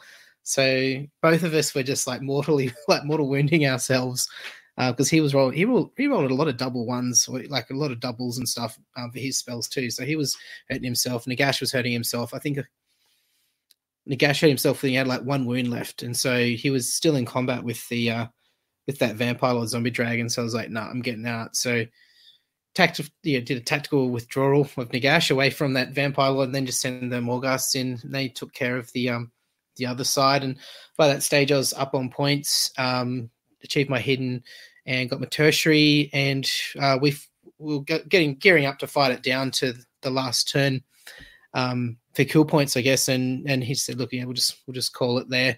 So got full kill points for that.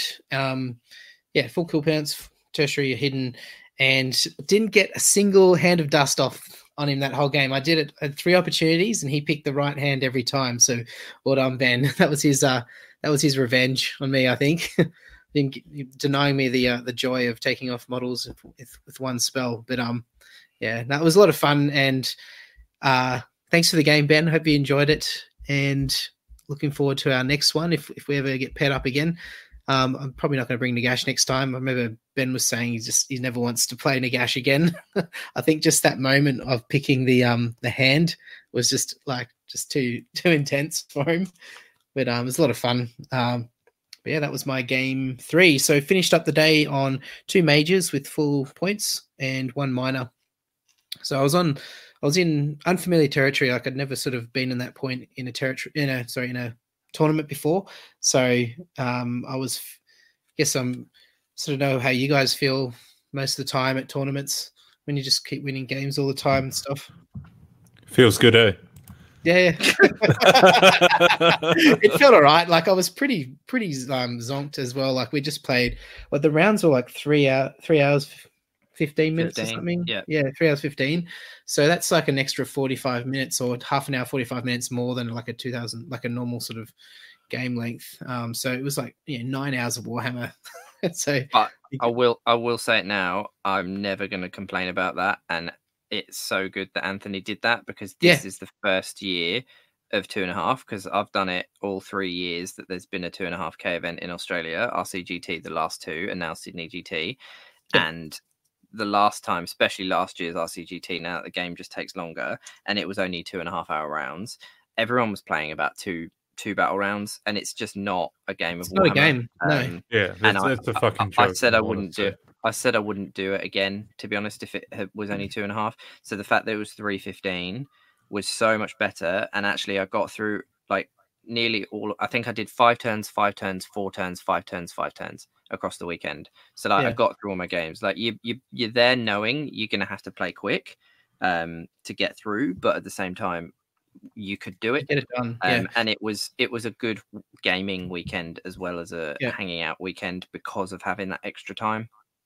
Yeah, well, that's it. I finished all of my games, 5 turns for all of them, except for the ones where we finished before 5 turns. But it was good. Fantastic. And the hangs was good as well. Like as you were saying, Chris, everyone went downstairs for dinner afterwards, which was good. Went down to the we're sitting outside, the tables out there. Everyone's just like kicking back with some drinks and some food and eating ribs and spinning shit. It was good.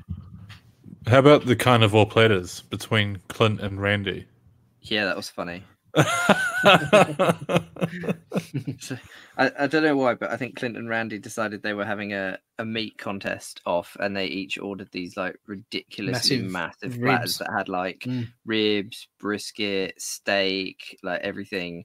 And then it was like, in the end, I don't even think it was a competition because they both finished it, and I think they were both just like, we were like, so who's the winner? And they were like, no one. Warhammer's the winner. Yeah. But it looked like Randy was much more comfortable than Clint. Clint looked like he was struggling, whereas Randy was just like, I'm cool, I'm good, nom. But, it was pretty funny. But yeah, so there's a bit of hangs there. I cut away after an hour or two, but back to the Cabino and had a couple of whiskeys and then went to bed. What about you guys? Where were you staying, Sean? We stayed in. Fuck me, what's it called? I don't even know. Earlwood, I think it is. Is that? Oh yeah, right? That's a suburb near. Is that a place? Far, yeah, that exists. Yeah. Yeah, so we hung out at a venue till I don't even know what time. Maybe 10 o'clock. And then we went back to the house, and we're like, "Hey, if anyone wants to come back to the house, and please come along." And people were like, "Yeah, sure." And I think it was mainly the Queensland lads at that point. And we got back to the house and waited maybe a half hour. No one turned up, and we all sort of quietly celebrated because we were so tired. Yeah. At that point, we were just like, Randy was like, "Oh, keen to go out? Oh, not keen to go out? Oh, I don't know." He was sort of flipping and flopping. I'm like, "Bro, I crack under social pressure. Twist my arm a little, babe. See what happens," and we just didn't decide to go out. And I think we had maybe like one or two quiet drinks and just like a day one debrief of just like talking. I think it's the wise thing to do. And then when the topic of what time do we wake up tomorrow came up, we were just like, ugh, sort of. You set the alarm and it's like, I'm going to go up in 5 hours, and you're like, oh great, this is not cool. But we decided we were going to go do pancakes the next day. So the lads were keen to get up early in the morning to go do pancakes for whatever reason. So we kept it quiet. It was a long day. It was such a long day. And I'm not sitting here giving shit to like Anthony or anything like that because I think the day needed to be that long. Yeah. But Jesus, I love Warhammer, but fuck, that was, by the end of it, I was just like, nah, I could quite happily Netflix and chill for the rest of tomorrow. That's fine by me. You've had your fix of Warhammer. Oh yeah, exactly. And my games weren't even that long, but it was just like, it's just a long day. Yeah. Cool. No, I don't feel quite as like I missed out now because I know when you guys headed off, I was like, I could go back to your house and hang out for a bit more because obviously this was the first time of actually getting to like meet you guys, and as much as I was tired, I was like, I can sleep at other times. Like, I just want to kind of hang out. If people are going to go back to the house and hang out, I want to do that. But because Dan was staying at mine, I was like, Dan, do you want to go? He's like, no, I'm tired. I don't like. And I was like, yeah, all right, fair enough. So we went back to mine, and then I was like, okay, well, I'm kind of awake now. So like, should we play Mortal Kombat or something? So then me and Dan started playing Mortal Kombat, but I haven't played it in like 6 months at all. And Dan's been playing it, and he's way better at it than me anyway. So we did like 3 games, and he destroyed me every game. And I was like, it's not really fun, is it? And he was like, no, not really. And I was like, kind of tired now. Should we just get to bed? So then we just went to bed anyway. But, Chris, as I told you, mate, we make plays, not excuses. So I don't care that you're not practiced with Mortal Kombat. You've got to make plays. I was like, I literally can't even remember the buttons, so I'm just button bashing, and that game is not designed to work as button bashing. And yeah, Dan destroyed me, which I was expecting, to be fair. Understandable, dude. Again, like, as much as I love Warhammer and want to consume as much of it as I can, after that day one, I was just like, I'm cooked. And I've probably played like maybe a half, maybe 2/3 as much Warhammer as you guys. Because it was a Friday night, the same thing. It was like, we're only here for a short time. We'll just stay out as long as we can. And then we had the lads come back Friday night, and it was good, and it was good fun. But then by the end of it, I was just like, oh, fuck off. I want to go to sleep, you know, sort of thing. Yeah. And then Sunday, we did the same thing. We set up really late, and then the next morning, I woke up and I couldn't speak. And there's a really embarrassing picture of me going around, so maybe I'll send it to you guys. But it was a real bad time. It was a real bad time. I tell you, sorry, not Sunday. Sunday night, Monday morning. Yeah, it was anyway. Back to Warhammer, maybe. Yeah, well, should we go into do you guys want to take a break or just keep playing through into the fourth game's last day? I'm easy.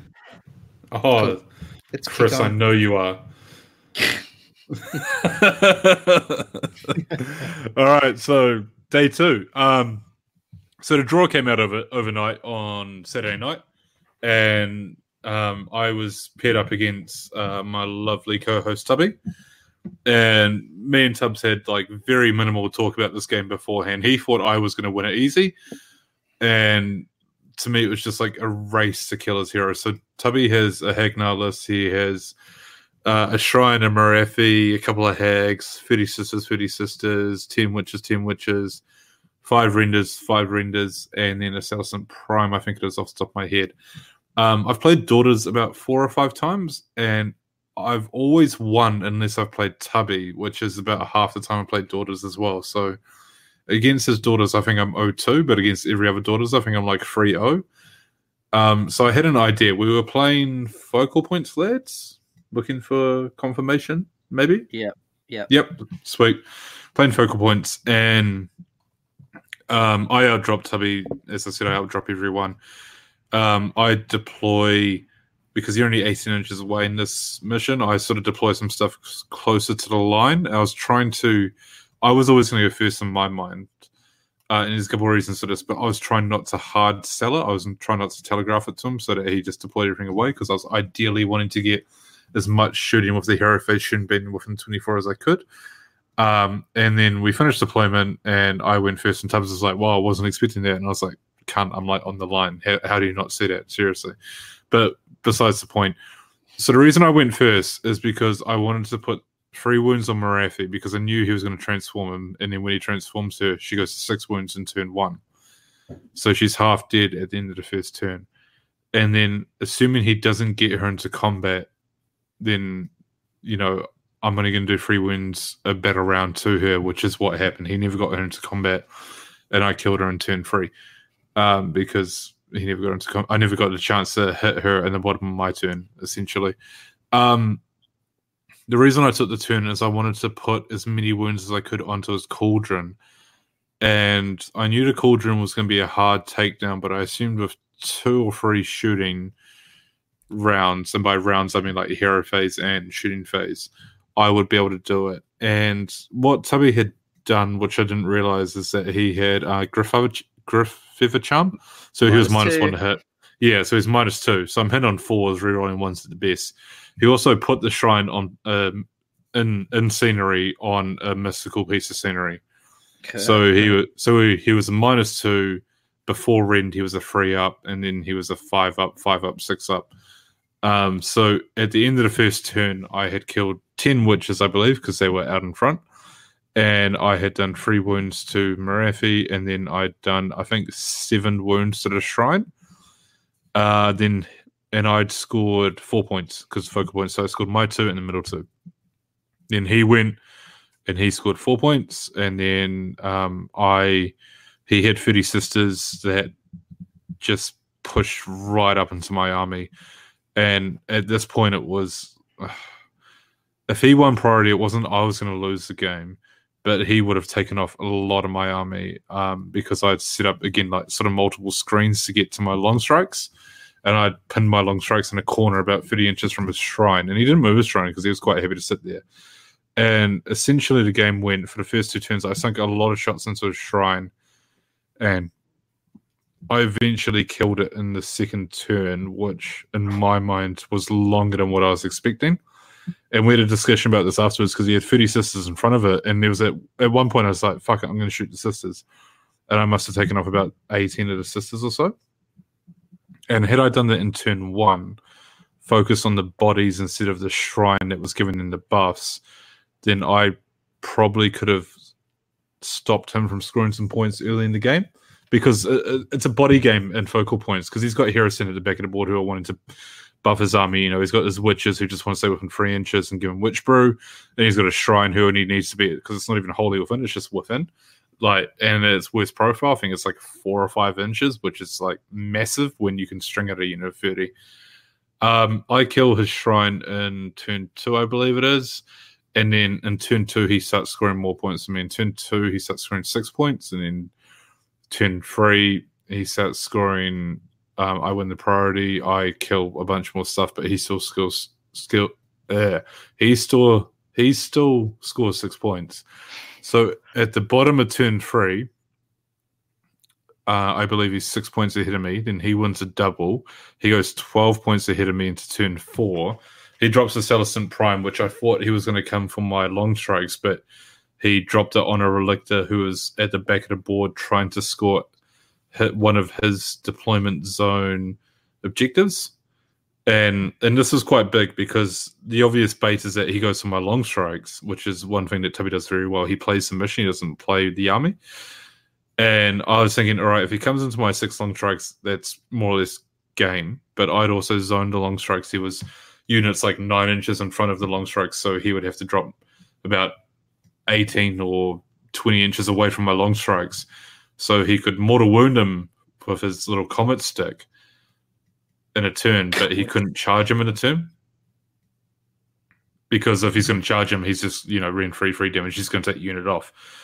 So he wins the double, going from the bottom of turn 3 into the top of turn 4. He goes 12 points ahead, and at this point, I'm just like, I'm just going to go to the toilet for a minute, mate, because I need to go to the loo, and also I just need to reset my head. I need to have like 2 minutes thinking about the maths of the game, because I was going to score 6 points, which was going to put me 6 points behind, and then I had a turn to score 8 points and a turn to not allow him to score any points, essentially. So just taking like a minute or two away from the table, we still had, I think, 45 minutes at this point. In my head, I haven't painted a very good picture. Pretty much, he had 30 sisters of slaughter in the middle of the table as well, who was scoring the middle objective and one of my objectives, because he was just outbodying me. But then, sort of as the game progresses, his army reduces and my army stays about the same. So it gets to a point where I need to shoot off his 30 sisters, and I teleport across the board with my long strikes 7 inches away from his prime, because when I teleport with my Aquila, I can go 7 inches away.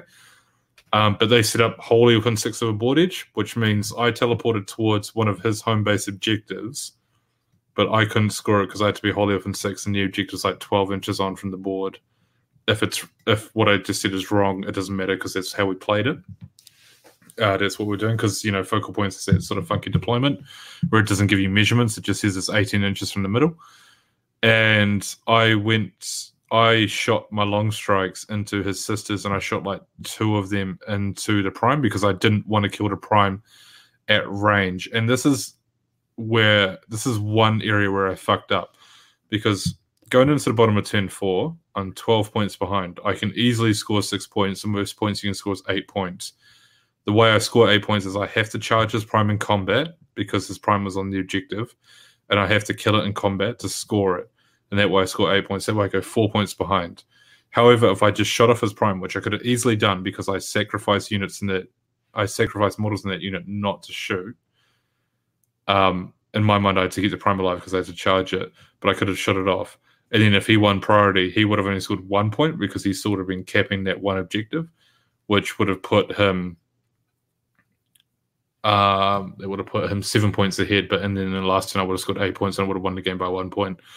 But it didn't matter in the end. I charged into the prime with my Aquila. I did, I think, 2 wounds to the prime, and then the prime just swatted him, because that's what the prime does. You know, when he's on 7 attacks, freeze to hit, rerolling ones because he had a command point, Wunyon twos, Renfree, 3 damage flat, just swatted him. But had Tubby won the priority, and because I'd left the Prime alive, the Prime could have zoomed over to the middle of the board and scored 2 points and then won the game. Because at that point, he would have been 3 points. Sorry, I've got all these numbers in my head.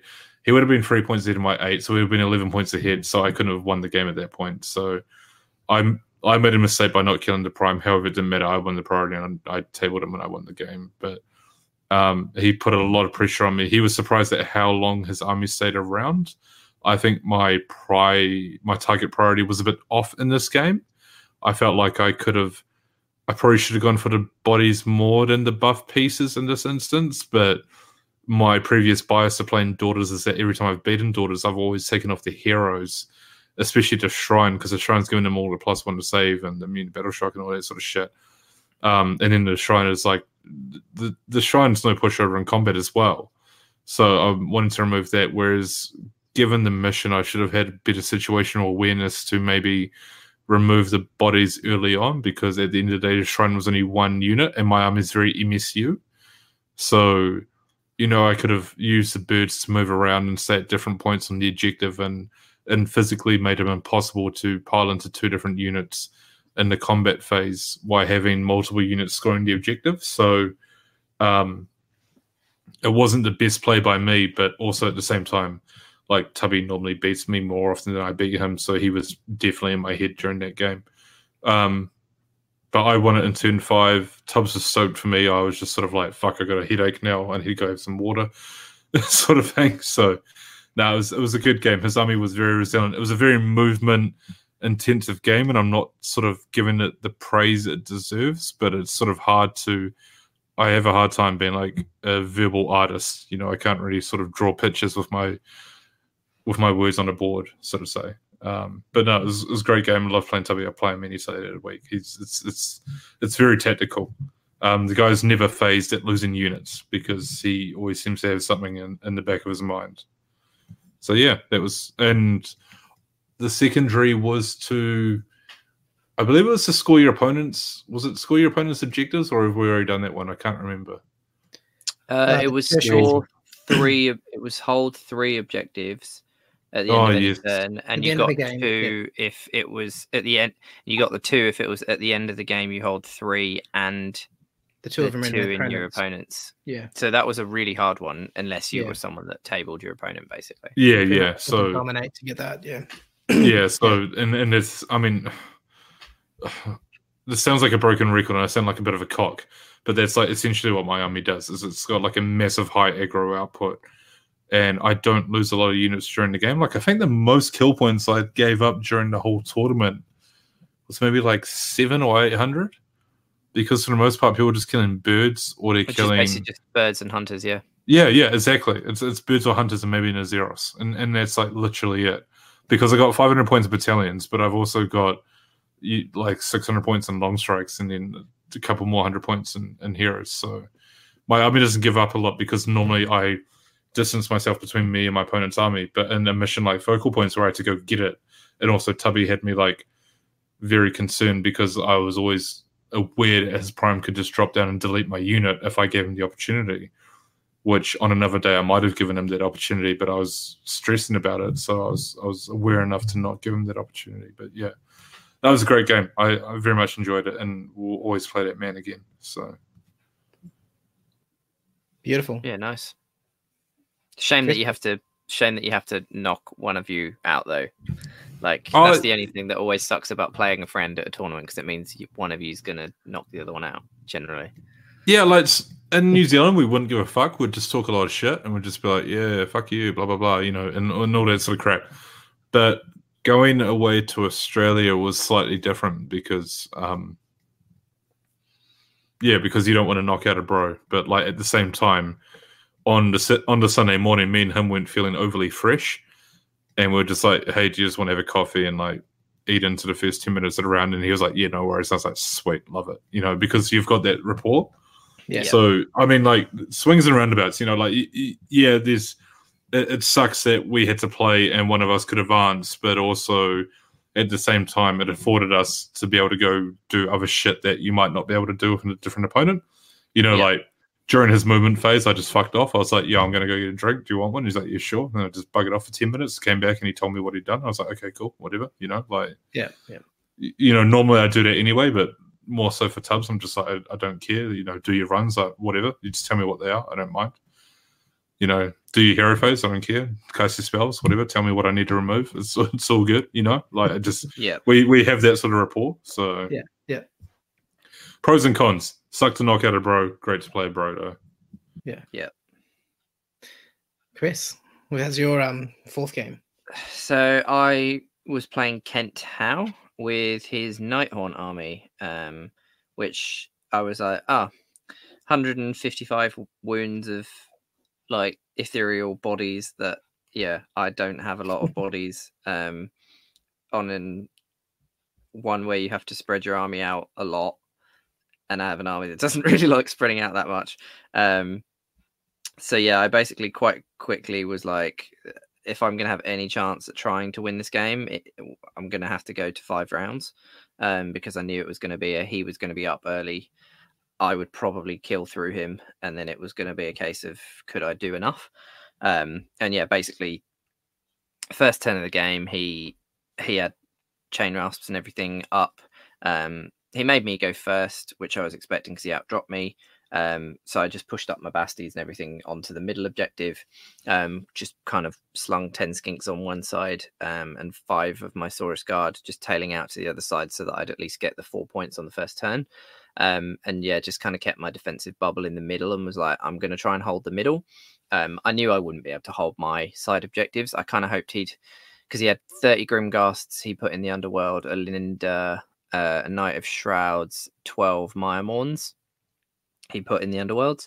So, and then he had 60 Chain Rasps, 9 Spirit Hosts, a Black Coach, Guardian Souls, and Spirit Torment on the table. So they were kind of in lines on his objectives, that were then going to push towards the middle. And then he had 30 Grimghasts and the Knight of Shrouds pop up on one side of the board, and then 12 Myrmorns and a Linda pop up on the other side of the board, and charge onto my objectives. And he made his charges with the Grimghasts and with Alinda in the Grimghasts on one side and the Myrmorns on the other, and took my objectives off me on both sides. So first turn he scored all 8, because also I hadn't been able to run my basties so far that I could just stop him moving chain rasps to within 6 of the objective to have more bodies. So he was smart. He didn't even engage me or try and charge me. He just put more bodies within 6. So first turn he scored all 8 points. Basically this game was like, I was just going to take forever to try and get them back, basically, and then also try and push for his. So at the end of turn 3, he had 25. It was 25-9 to him. So I was like, it's the end of round 3. I'm 16 points behind. The maximum you can score in a round is 8 points, and I've got 2 rounds left. So I was like, the maximum points I can score for the rest of this game is 16, and I'm 16 behind. So what has to happen now is I have to get this turn, I have to get all of the objectives, and I have to keep them for the rest of the game and then win on kill points. So that's what I did. So casual. It was so, like, that game was so fucking good. Like, towards the end, like, I was having to speed through it, but I was like, okay, this has to happen. Like, I'd summoned Ripidactyls the first turn and just kept them back and kind of screened them off, and I was like, okay, I'm going to teleport those onto his objective, but where he'd moved his spirit, so he only had 1 in range. So I was like, okay, I'm going to put them there, so I've got 3 bodies. Even if I fail the charge on my second turn, which I did, I'll take the objective. And then I was like, okay, I've got the priority now. He had cogs, which he'd sped up time, so I had the extra movement and stuff from his cogs as well. And then I was like, okay, so those rippers have got that objective. I can then fly them 16 inches across, charge into his unit of 20 chain rasps that he's got in a circle around his. And because of the base sizes, the rippers are on 50s, but chain rasps are on 25s. So that's just under 3 inches. So if you base to base on the charge, with a pile in, because you fly, you can pile in over his screen.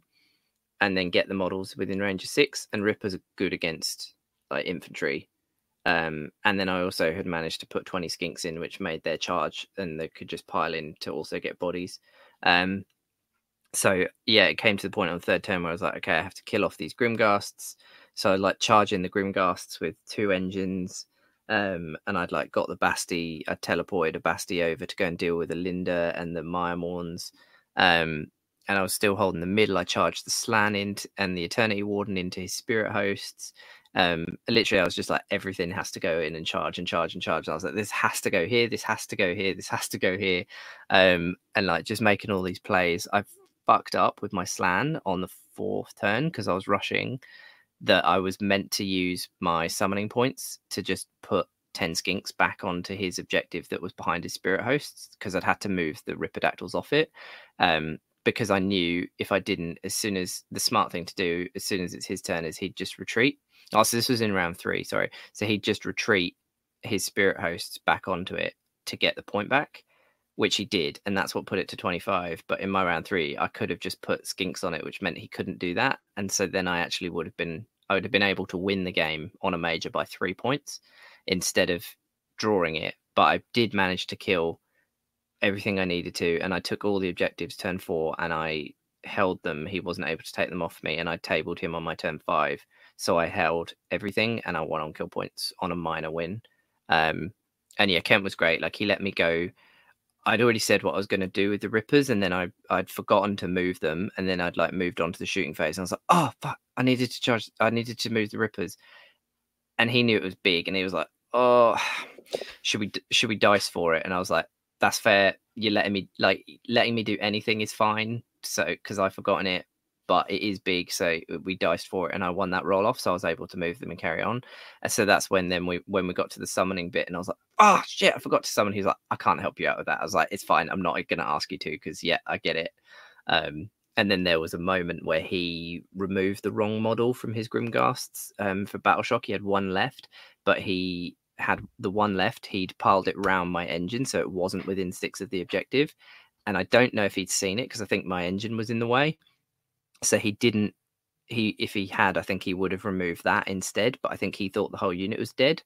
So then when we came to it, and it was the next round, and I was like, oh, you've got 1 there. He was like, oh, that last turn I would have taken off a different casualty then from casualty removal, and then I would have held it. And I was like, yeah. But yeah, so we both kind of had like things mess up that could have won us like the game either way.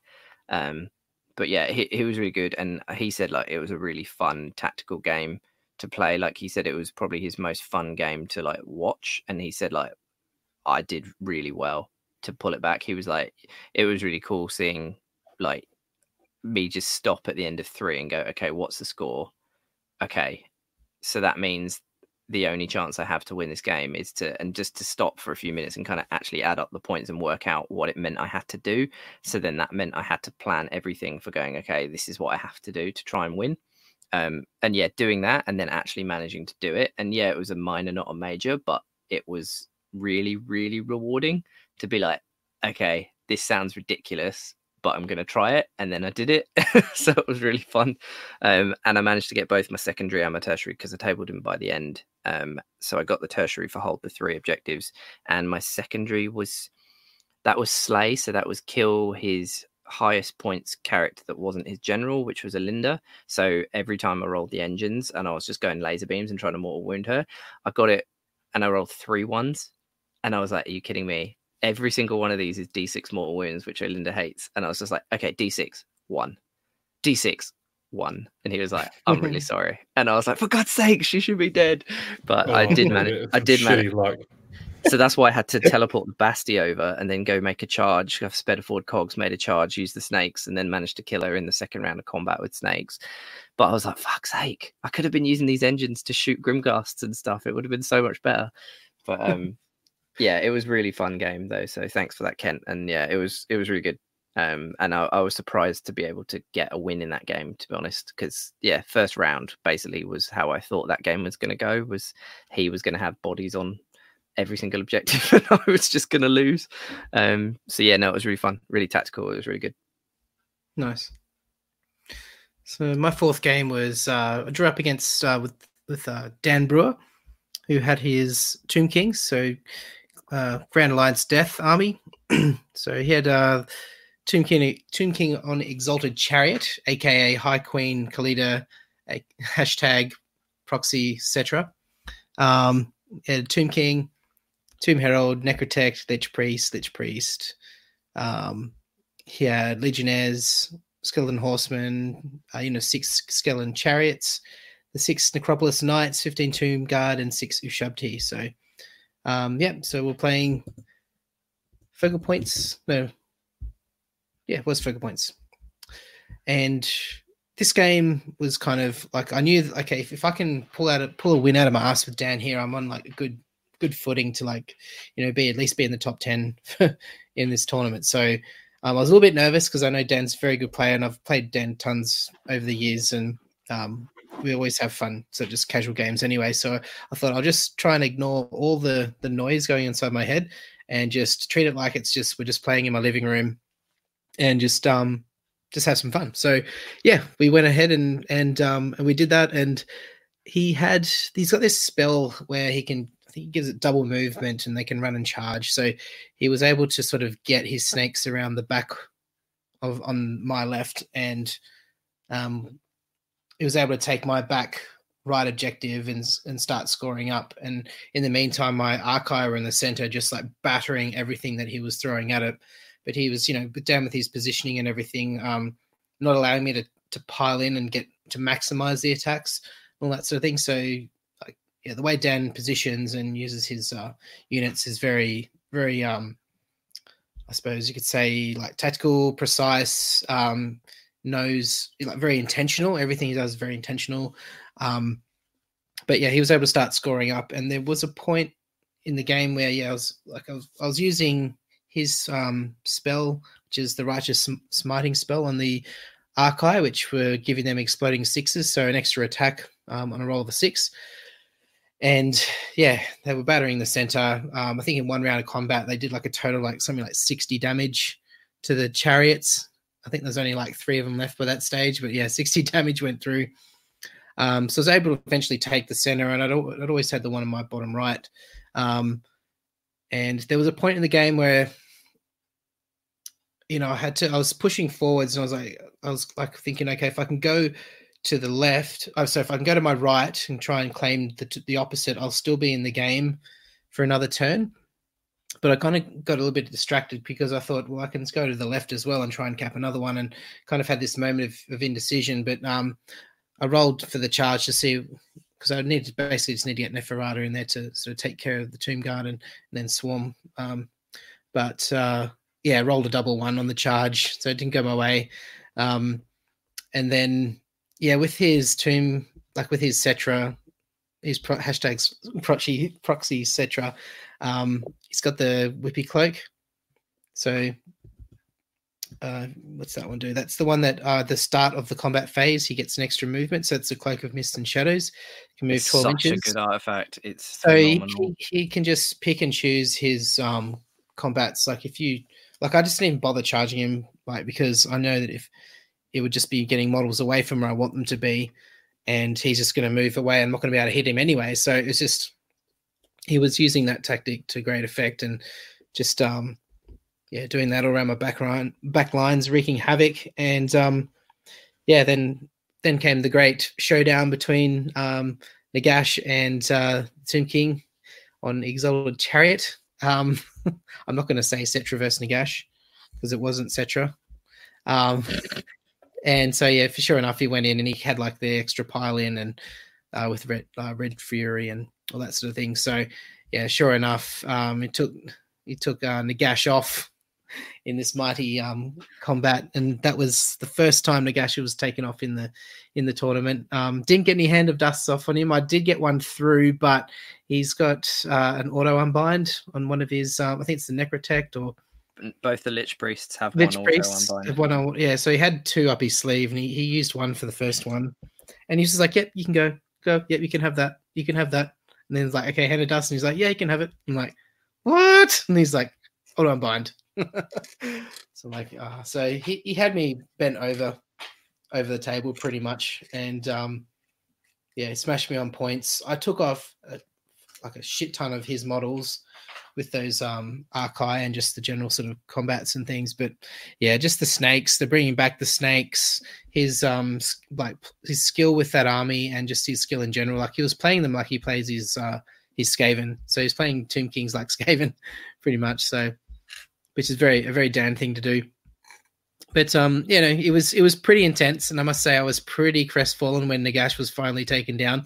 There was a moment when I thought he said that he'd forgotten to use the command point to get the reroll ones to hit, and I thought he was doing like a little sneaky takeies backsies, and I was like, no, I'm not happy with that. Like I was just like, this rage started welling up, and I'm just like, no, it was like so intense, and there's like.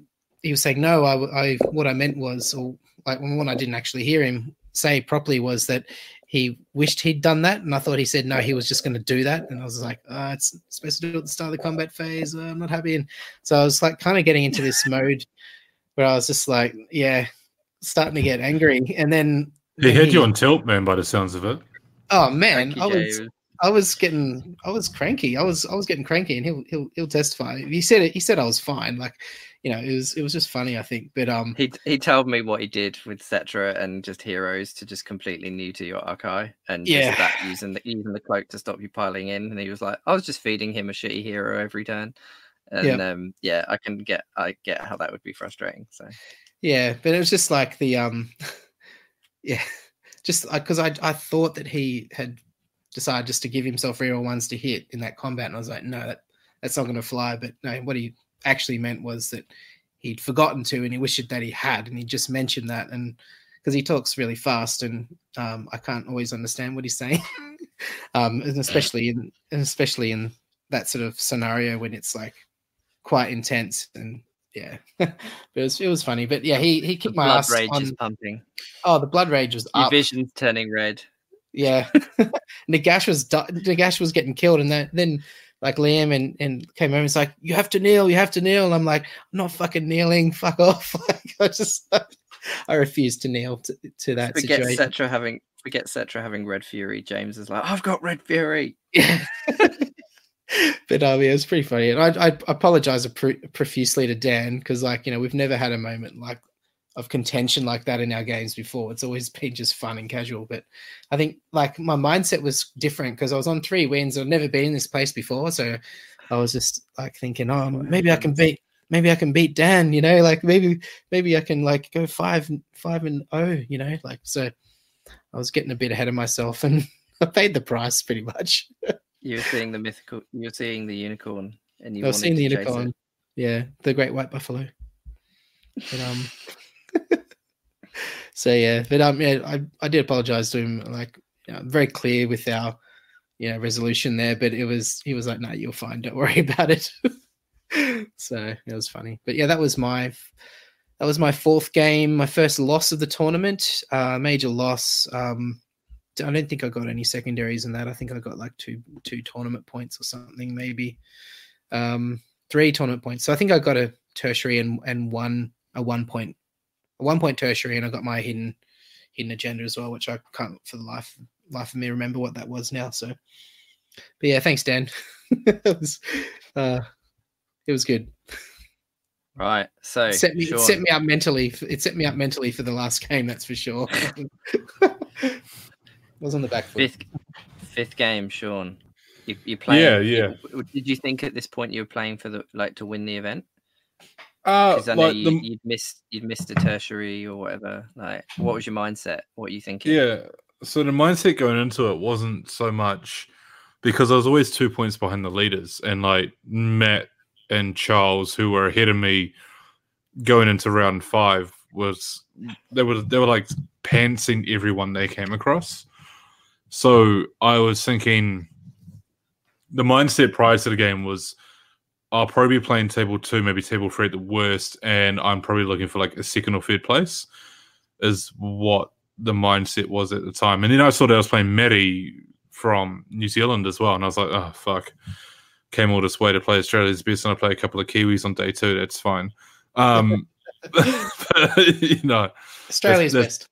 Oh, that's because I was like submarining, because I was like -2 points behind the guys. But yeah, all I knew was round 5 was Knife to the Heart, and it was +1 Ren, so I was looking at like Ren 3 on my shit, so I was pretty happy about that on the shooting because it was flaming arrows. So I was like, cool, the first time I'm gonna pay attention to a Realmscape feature. Funny that. Yeah, I mean, me and Tubbs had talked about it the night before, and Tubbs was like adamant the whole time. He was like, if you beat me and you win your last game, you're going to win the tournament. And I was like, no, I don't think I will, you know, because I've dropped a couple of points and I don't foresee the other guys dropping any points. Spoilers, they did, but whatever. So the mindset was like, I'm playing for a GW trophy for one of like the second or third place, depending on paints and all that sort of shit.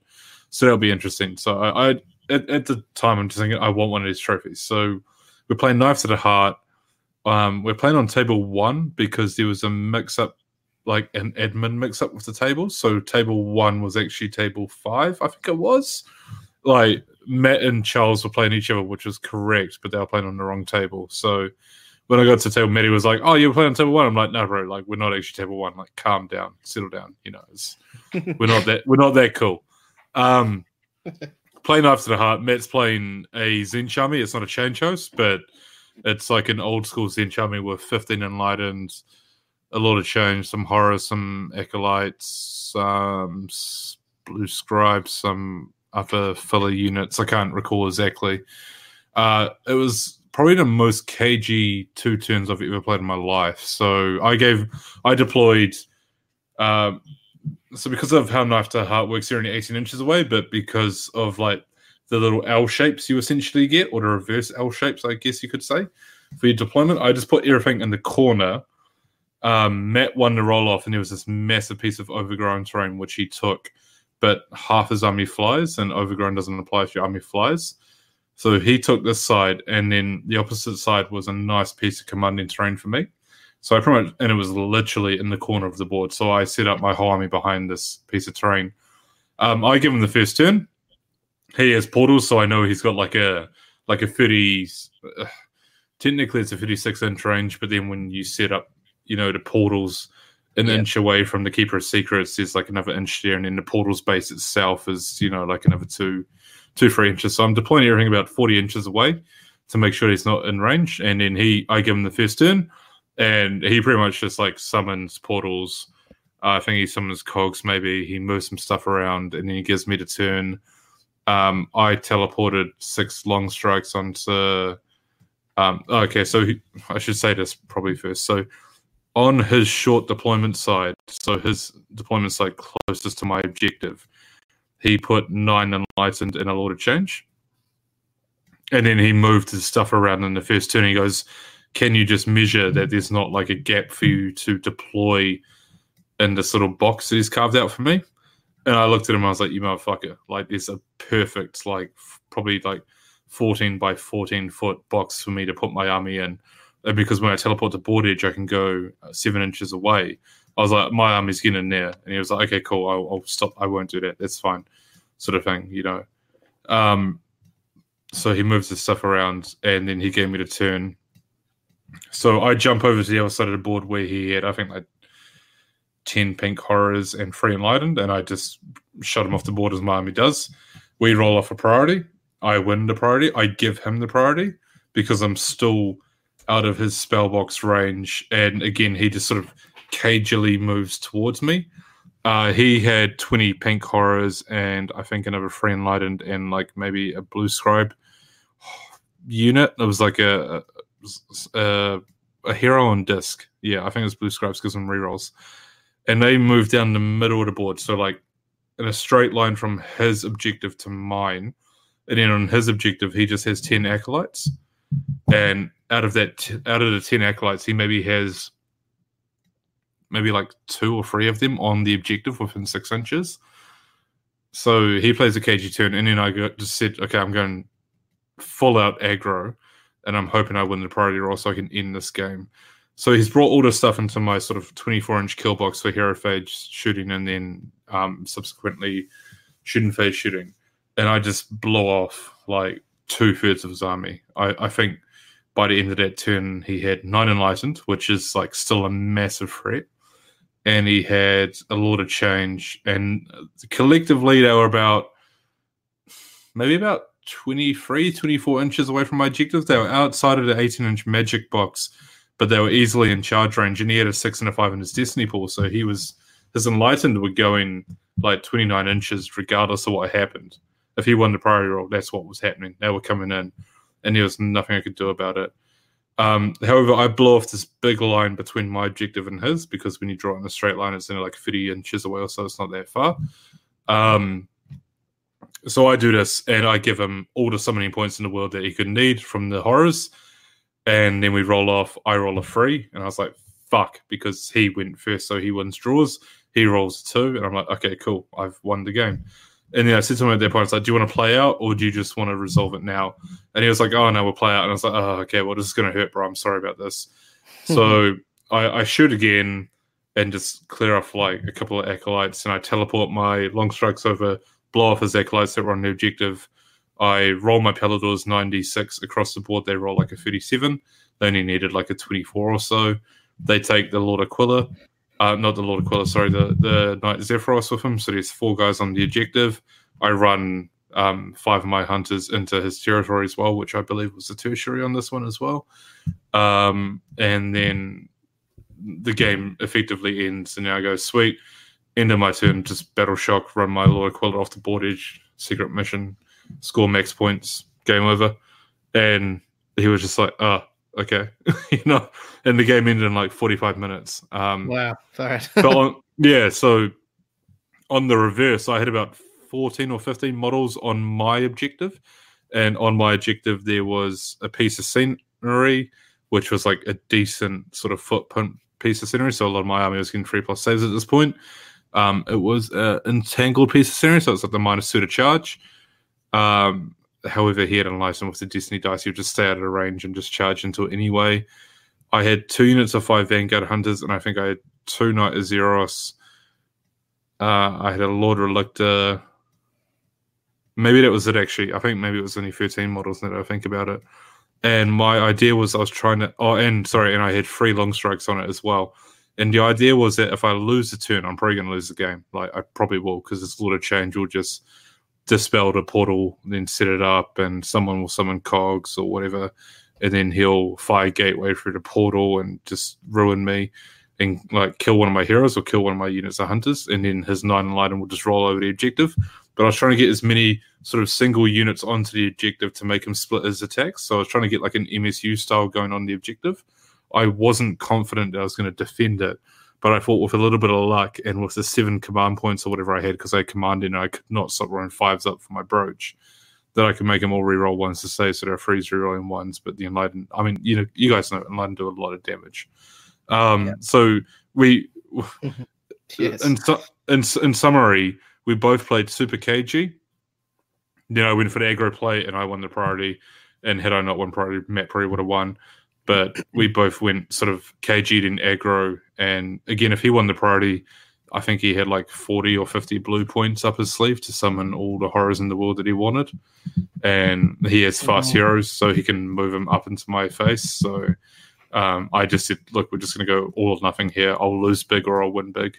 And there really wasn't much more sort of tactics beyond that. I sort of took his weak side out, which allowed me some boardroom to maneuver the Paladors in the first turn, which is something that I didn't mention, but I moved the Paladors up in the first turn so I could try zoom over for the second turn, because again, he only had a few units on his objective, so I was thinking if they can run over and maybe cap it in turn 2, then maybe that'll put pressure on him to fall back if I fail. But I rolled up a 9d6 move and I rolled like a fucking 12, or it was really, really bad move, and I just moved him like 3 inches forward. It was such a bad move. But I got lucky. We both played aggro, and I got lucky, and that was it. And I think by the end of it, I had all but maybe, I think he killed a unit of Vanguard Hunters and maybe 3 birds, and I killed like 3/4 of his army, all but like a lot of change and 9 Enlightened. So yeah, wow. Yeah.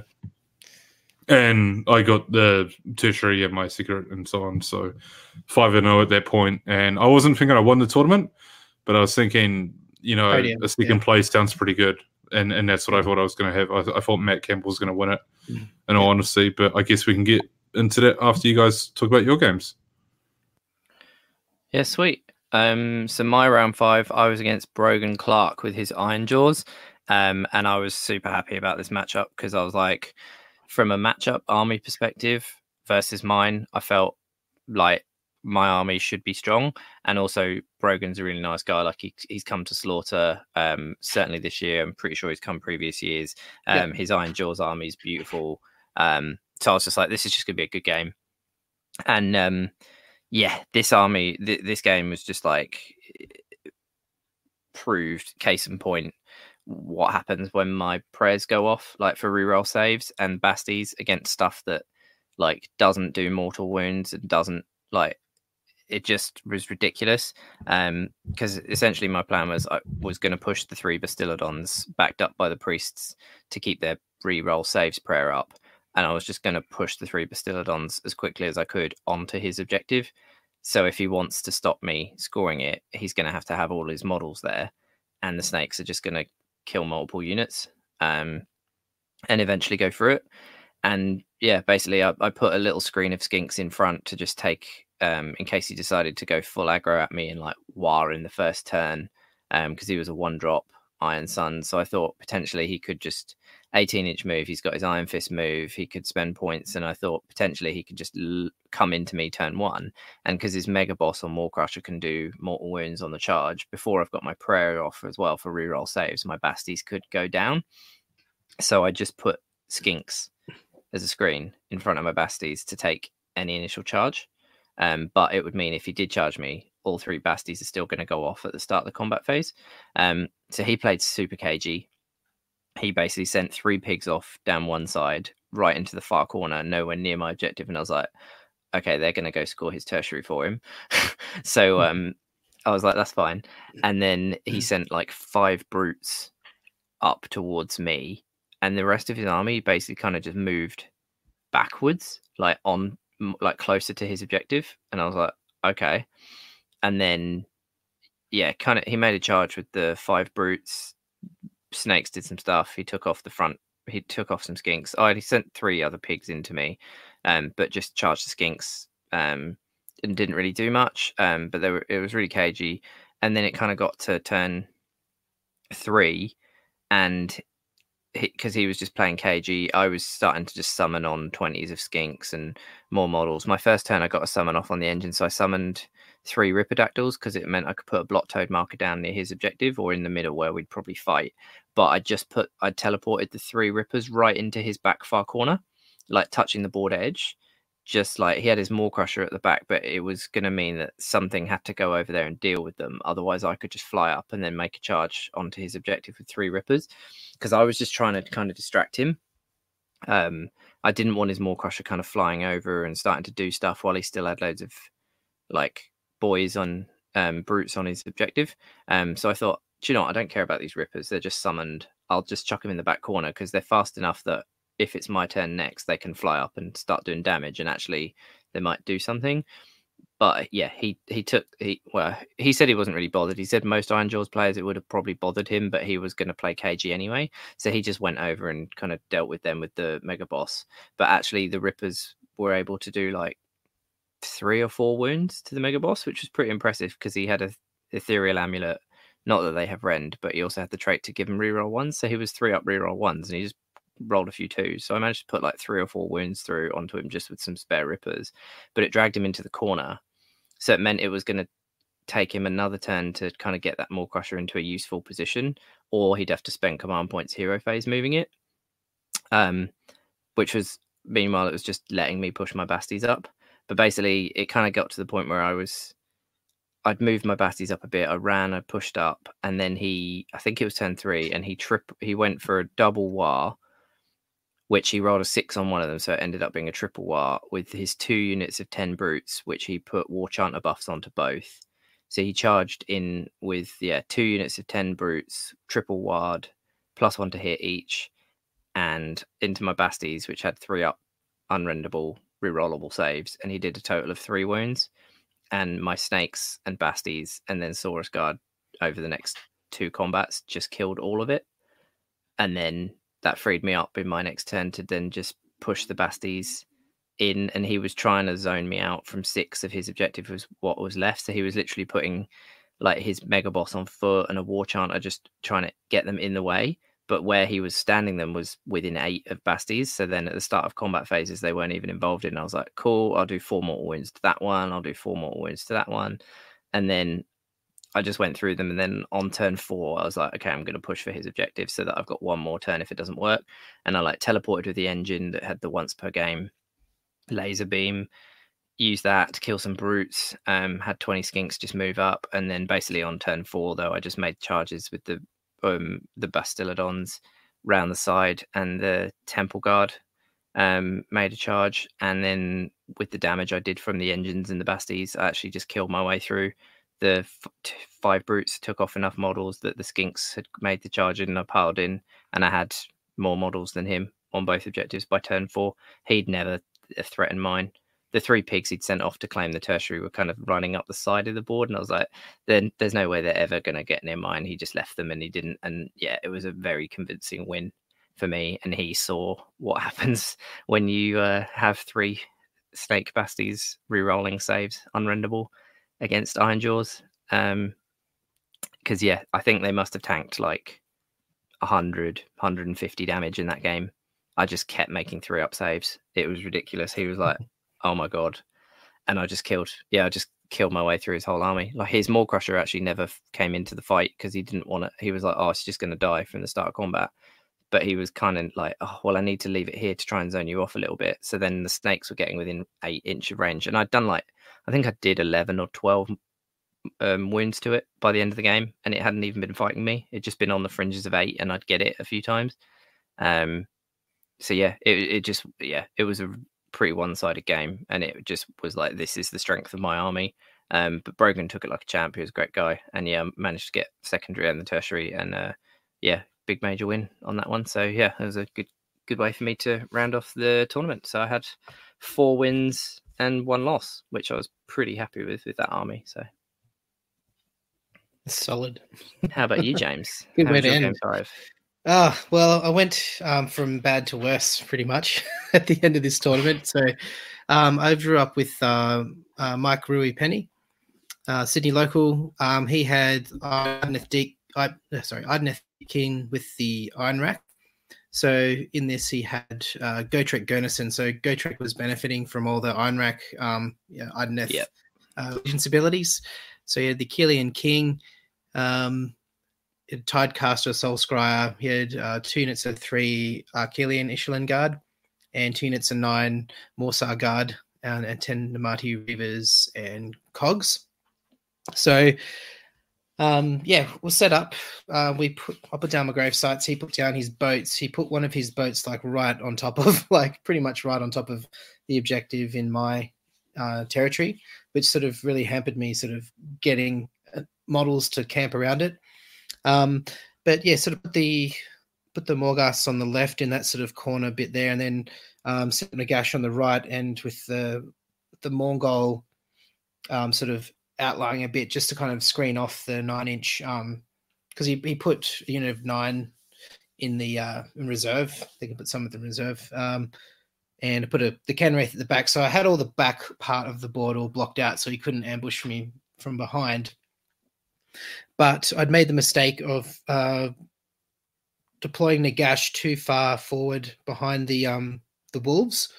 So, and it had been a while since I'd played against Ideneth, and I knew that I knew about the tides and all that sort of stuff, but I just wasn't fresh enough in my mind to realise he was going to go for a massive alpha strike, and he had the ability to do it, like with Cogs and with his fast-moving eels and all that sort of stuff. So he took the first turn. First turn came up. And by this stage, I was, like, pretty tired. And I think he was pretty tired too, but I think I was just, you know, like my patience was a bit short. The guys on the table next to us were, like, arguing with each other about their game. And I remember, like, going over like after this game finished, going over, seeing other people playing, there's like I think everyone was just a little bit tired by that point, and just like I just noticed there was this sort of a bit of the usual sort of social niceties that we put up. A lot of our guards were down by this stage, and I think people were just like, yeah, tired and cranky. But yeah, so I was like being, and just having lost Nagash in the last game, I was being a little bitch towards Michael. I was like being basically like just being really I'm not over the top, but I was being like picky with his movement, and I was questioning things, and I was just being a dick basically. And I acknowledged it. I was just like, I caught myself doing it. I'm just like, look, I'm sorry, mate. I'm being a dick right now. So just carry on. I trust you, you know? And yeah, sure enough, he brings the Eels on, he sends Gotrek over wasn't enough to get him into combat or anything. But yeah, the 9 Eels charged across the board, got into the dogs, and they've got that shock thing that goes, it's a 3-inch range. So he put the shocks, all of them, into Nagash, and then basically, and then we came around to the first round of combat, and he took Nagash off first combat, first round, first turn, and I was just absolutely floored.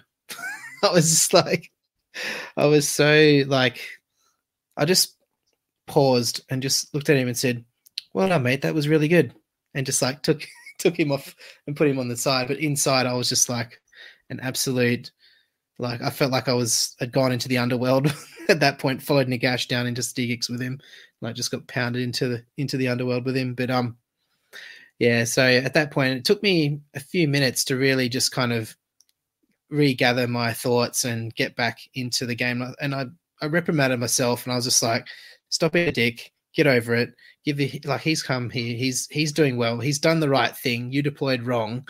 Like, stop being a dick and give him a good game. That's like, that's what you should be doing right now. So I'm like, okay, cool, suck it up. And yeah, then I realized there was a little glimmer of light where I thought, okay, well, I could still swing this back in my favor. So I sent the Morgas. So he had first turn. I went second in the first turn. I just moved the Morgas over and consolidated the dogs and the Mongol around my objective. So the plan was to send the Morgas over with Neferata, try and take his objective, which was only being guarded by 10 Namadi thralls. So I thought I might be able to pull this one out. And so I went over and won the priority. So I got into his back lines and took his objective in his territory. And I was still hanging on to my objective as well. So at the top of the first, at the top of the second, I had both objectives. And I thought, all I need to do is just hang on for this turn and win priority, and I've won the game. And sure enough, he brought on his Eels. And they attacked my objective. And then he brought Gotrek back towards his objective to try and bring it back, because he was thin on the ground with models, and I was crowding him with the Morghasts and Neferata. So he was able then to come fight back and take my objective at the bottom of the second. So it was one each. I had his, he had mine. And then he won priority, and he just had to take back his objective to win the game. And Gotrek got the charge, got in there, and started chopping away, killed Neferata, killed 4 Morghast Arkai, and won the game. Because he brought his king back into range. He brought one of his Tidecaster or whatever into range as well. So he had like 3 models within range to my 2 Arkai. So he won at the top of the second. So it was it was really close. Like, it could have, if I could have just hung out that little bit longer, it could have been back in my favor. But yeah, so Mike, if you're listening, yeah, thanks for being a good sport for me, being so fucking stroppy and silly at the start of the game. But I hope you still enjoyed it. And as you said, in interactions since, everyone was tired. It was a big weekend, so thank you for being so gracious towards me. And yeah. We'll see you around the traps, mate. So thanks for the game. And that was my tournament. So 2 major wins, 1 minor win, first day, the Dizzying Heights. of the top tables, and then to crashing down, playing down, and then Michael getting absolutely smashed by Ideneth and Tomb Kings in the second day, with both games Nagash getting absolutely flattened. So yeah, I was truly humbled by my opponents on the second day. So, and as is right, because yeah, I'm not built to be on the top tables, I don't think. I got a sniff at it and then failed miserably. Maybe next year, but I'm playing Nighthawk next year anyway, so who cares? And that was my tournament. Took away the Age of Sigmar AOS Influencer Award for my hashtags and whatnot leading up to the tournament. I think maybe my video, my sort of movie trailer style video of my army might have sort of helped me in that direction. But yeah, that was sweet. But yeah, I love that stuff, all the hype in the lead up, and getting on board with that hashtag for Anthony and for the year to pump the event and all that sort of thing. So it's all fun. Yeah, I was pretty happy to win that. Got a sweet dice rolling tray from that he'd brought back from Adepticon. So it was like, I'm super stoked with that. That's a win, massive win for me. So yeah. Sorry, what were you going to say, Chris?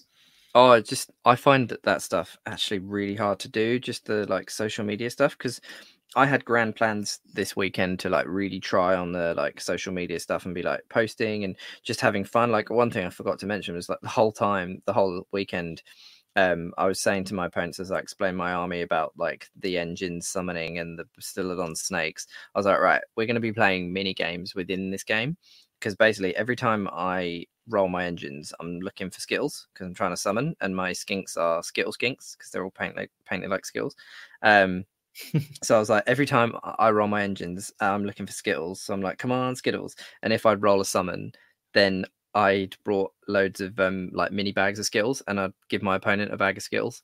So if I got skittles, they got skittles. And then every time I'd roll my snakes and my basties, if I killed a unit, I was like, okay, you got snakes, now you get snakes. And I had big bags of jelly snakes as well. So yeah. I was there with all my jelly snakes and the skittles and stuff all weekend.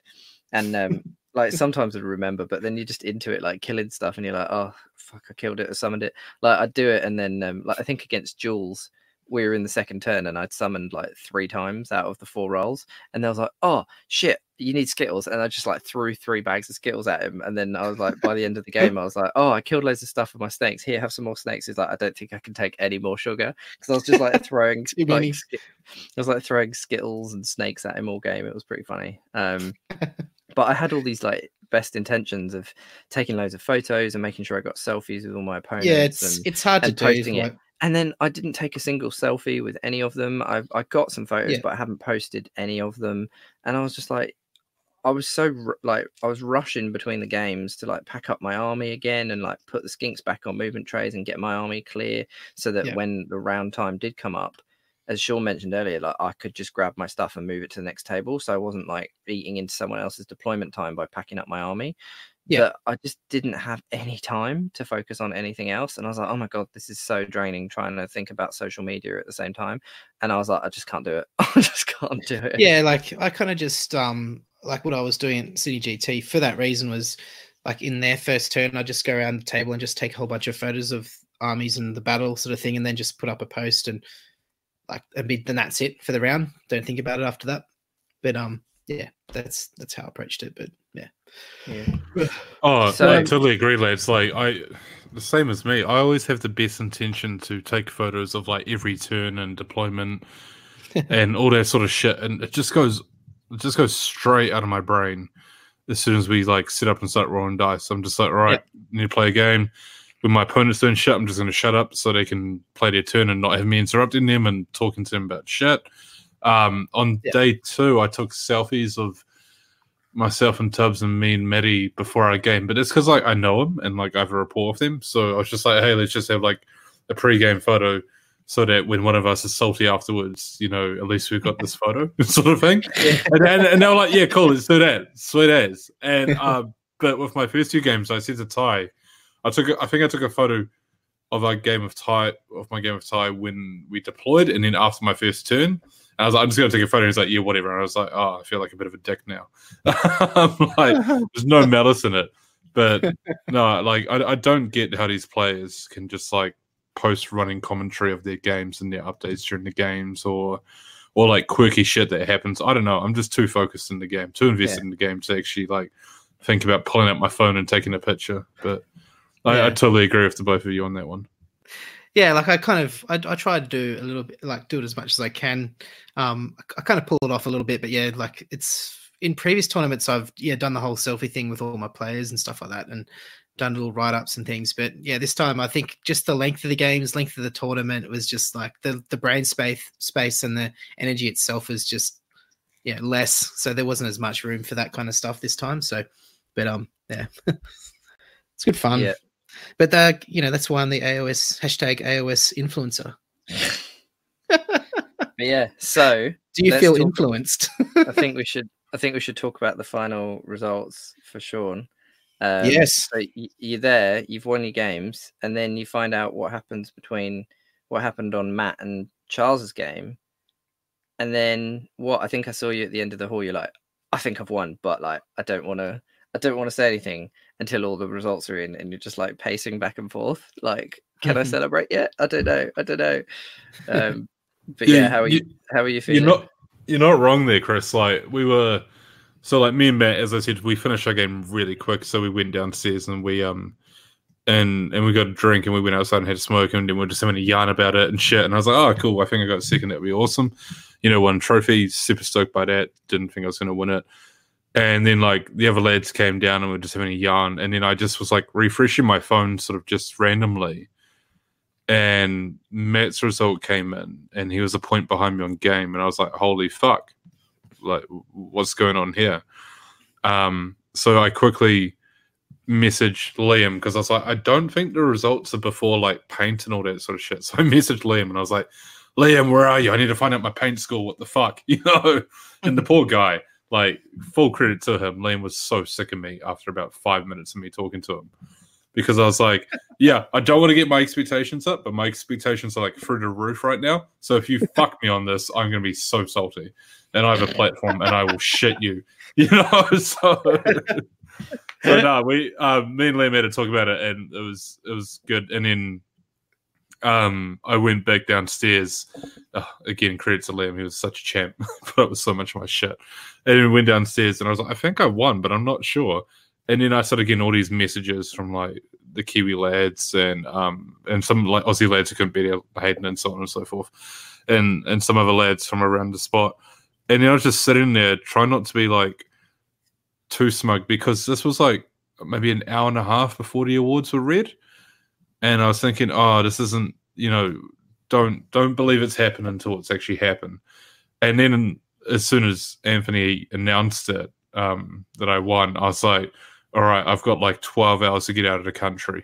Like, how quickly can I get out of the country with this trophy before he realizes he's fucked up the results? So, I was like, I don't care what the results are. As long as I get to New Zealand, they're not getting this trophy back. It's not happening. So, no. And then he announced Matt as the second, and I was like, "Oh, holy fuck! Maybe this is happening." And then I won, and I was like, "Oh, it's really cool." And I went and had a chat to the lads afterwards. Like the Kiwi lads were super stoked for me. It wasn't until that like smug as fuck photo that Liam took of me on Twitter. Oh yeah. It wasn't until that point until I realized that I had like won, and it was sinking in, and I was super chuffed. But I think the photo might look at me a bit arrogant, but whatever. And I talked to Matt about his game because I was like, yo, what happened? Like, I thought you were definitely going to win and so on. And we had a chat about it, and he said that they, like, played the mission wrong, but they agreed to play it in such a way and so on. So it is what it is. But Matt was like, he didn't seem to care at all. He seems to be kind of relieved, to be honest, because I think there was more hope and expectation that he would be like the Mr. 300 sort of thing. I don't know if that would be like the first Australian one, but like his mate, the current master, current master's Dave did it last year, yeah. But like, in all honesty, like talking to the guy, and like this is just the impression I got from Matt. But he didn't seem to give a fuck at all. His friends seemed to be more concerned about him, like about it than he did. He was like, "Oh, whatever," you know. And that's I was just like, "Yeah," like he was super like, "Oh, I don't care." And I was like, "Sweet, I love it how you guys get Ford World trophies, and then I come over and win them and take them to New Zealand. That's no issue by me, eh? Like, it's so cool." So yeah. I'm pretty chuffed. I'm not gonna lie. It took a while to sink in. I am a bit upset that I didn't get to play like Matt or Charles on like the top table for it, because I feel like I sort of snaked it in. But I mean, I can only play who's in front of me. Yeah, and, no, you still won it fair and square, man. Yeah, I mean, I dropped 2 points at the start, and then Matt dropped 3 points, and that was what the difference was. So yeah. Yeah, no, like super chuffed. The list worked sort of. I never played the list beforehand. I didn't have any practice games. I hadn't played 2.5K for like 2 years, but I had played a lot of aspects of that list a lot. So like I took like the Aquila and the Long Strikes and the Birds to Masters last year when I came to CanCon. I did the Relictors and Long Strikes and Birds and stuff like that. Yeah, like it did what I expected, and I didn't expect to win, so I was super chuffed by that. In all honesty, it was really cool. Really, really cool. I'm probably not sounding as excited as I want to, because it's like 20 to 2 on a Tuesday morning now. I was super chuffed to win it, and it took a while to set in. In all honesty, because I was like, I was just waiting for some scoring fuck up to happen before I could start really believing in it. In all honesty, and it's just me being like a pessimist, and also not playing on the top table at the end. I would have loved to play Matt or Charles. That would have been good, but that's how it goes. Next time, well, who knew? Knife to the Heart as the final round sort of did work as a separator. I mean, yes and no. It's Knife to the Heart. I think works as a separator. Yes. I mean, there's a lot of debate about this. I don't know how long you guys want to go on about this. I like Knife to the Heart. I think it's more better sort of around 4 as opposed to around 5. But at the same time, Anthony's running a tournament where there's 90 players and there's 5 rounds. And at that point, you can have like 3 or 4 undefeated people, I think, off the top of my head. Yep. After that many rounds, I mean, Ash like got a draw, which was just, you know, like you never expect draws to happen because they're so rare in this game. Yeah. Which helped. Dan Brewer dropped some secondaries early on. I dropped 2 points, and then Matt dropped 3 points, and that was the separated. There was 4 undefeated players, Ash with a draw, and then there was 3 of us that were 5-0, and we were just separated by sort of minors and secondaries and so on and so forth. So I fully endorse like a mission like Knife to the Heart or Blood and Glory or anything like that.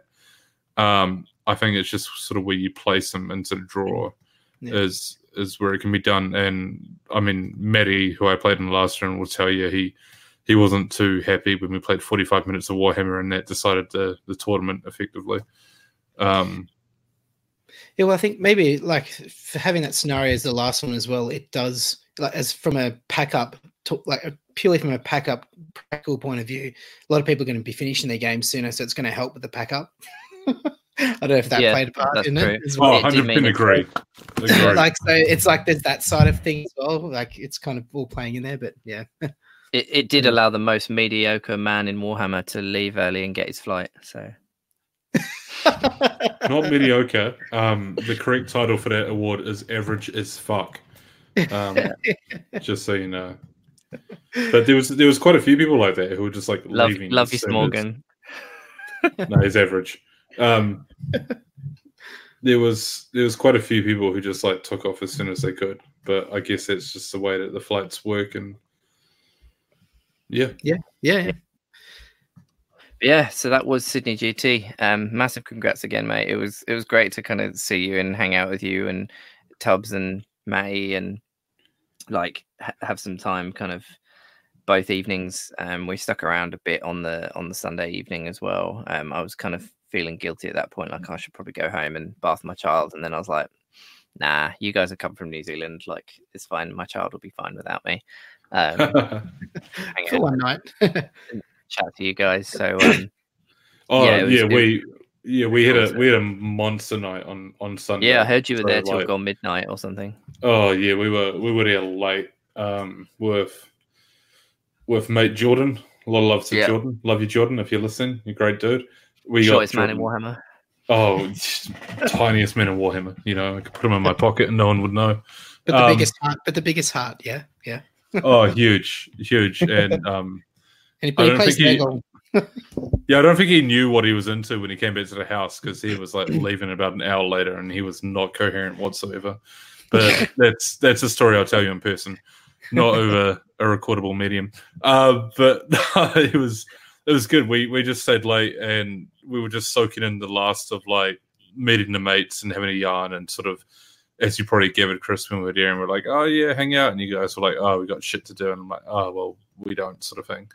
But I tell you, getting like 3 hours sleep and then getting up for a plane the next day was just the worst. It was just the bad. Like, I'll tell you in person. It was not very good. It was not a good time. No. And I got home and my partner and my son were all like, "Ah, you went to Tottenham." I was just like, "Leave me the fuck alone. I need a shower and sleep." Jesus Christ, I've seen some shit over the last 20 hours. Just leave me alone. But I've seen things, right? I've just come back from war. I've seen things. Exactly. So, no, it was a great time. I'd definitely come back. It was good just seeing all you lads. It was well worth it just doing that.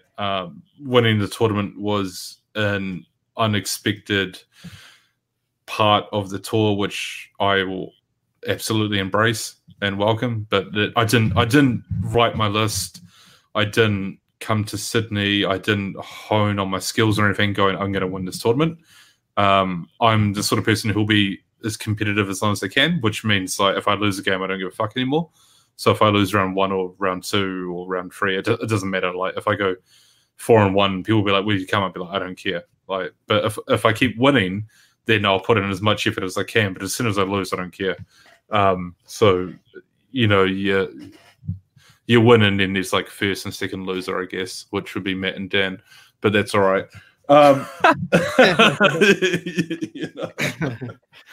Just throwing some shade from the safety of my house. But no, it was great seeing all you lads. It was like CanCon, but less crazy, and I loved it. And yeah, I don't know. Do we want to talk about the venue quickly? Do we want to talk about what we think about 2.5? Do we want to end it? What are we doing, boys? I think let's wrap it up, eh? Yeah, we can wrap it up. The venue was great. Well done, Anthony. 2.5, still fun. No more than once a year. That's my thoughts. No. Yeah.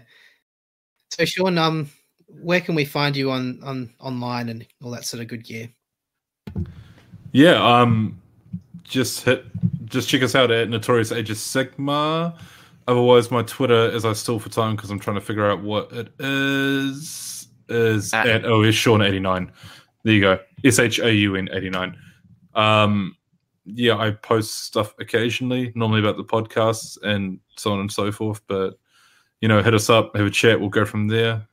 I think the big thing is you guys coming over. Obviously, there was a lot of talk about Notorious next year, your event over in New Zealand, and I think you'll get a big bunch of us, certainly from Sydney, heading over. I've got permission already, so me and the other half and Riley are all going to come over and make a holiday of it. And I think you'll get a bunch of us coming over, and we'll check out Hobbiton while we can. So check out Notorious next year. It's first weekend of September? It's going to be. Yeah, man, it's a good time to come to New Zealand as well, because it's sort of like, I mean, New Zealand doesn't get as hot as Australia, but it's sort of between seasons. It's the 5th and 6th of September 2020, so like 11 months away, maybe 10 and a half, lots of time. It's in Wellington, so fly into Wellington. It's the best little capital in the world, as we like to tell ourselves. Far better than Canberra. I prefer Wellington over Auckland. Oh, Auckland is... How long do we have? Auckland's a shitter. It's like a small, like, shittier version of Sydney. Anyway. I think that might be too much of a compliment, but yeah, no. I don't really like Auckland. So I'm not going to start I'm not going to use your podcast as a means to further my agenda on my dislike of Auckland, but that's fine. Well, Wellington's way cooler. You got Cuba Street and all that sort of cool stuff. It's good times. You'll see some shit on Cuba Street, that's for sure. But no, it's 10.5 months away. It's about a month after ETC Lads. It's a venue pretty similar to where we were at, just like less on steroids. So there's like 2 bars and like 2 restaurants and, you know, like a big hall. It's not like fucking a casino and 20 restaurants or whatever the place had. And yeah, if everyone commits, which I don't assume, that said they were going to come over, I expect there to be like a big traveling base from Australia, sort of like 20 or so, maybe a little more. Liam and Hayden came over last year and they came second and third respectively. So they did very well. I'm more than happy for you guys to come over and win our trophies. I just want people to travel. I want people to interact. I want people to have fun, and I want people to get to know each other. And that's it. That's, you know, when you're playing Warhammer with your mates, it's the best time. I don't give a fuck who wins, as long as everyone has a good time. Yeah, 100%, man. Awesome. Cool, man. Well, yeah, thanks for coming on, mate. It's been fantastic having you on the show, and good luck in your future endeavors, and hopefully we'll see you at CanCon. Yeah, no, we come in CanCon. Don't worry about that. Awesome. Yeah. Well, so I almost qualified for your Masters on 2 events, so, you know. Yeah, come back for Masters next year. Yeah. Chris, did you see where I ranked and where you ranked, bro? Oh. Nah, I just know I've done 1 event and won it, so. Oh, no, I've done 2 now, haven't I? Yeah. I need to actually look at my points. Not that I'm bothered, but don't look up because you might be disappointed, bro. Yeah. All I'm gonna say is you're not the best 2 tournament player in Australia. No, I know. Definitely. I could have told you that anyway. Yeah. Chump Masters in Melbourne. Who wants to go anyway? I can't anyway. Yeah. Right. But this absolutely late, see you boys in CanCon. Love you lots. Thanks for bringing me on. No worries, mate. Thanks for coming on. And yeah, we'll catch up in a couple of months. So thanks for listening, everyone. We'll catch you later.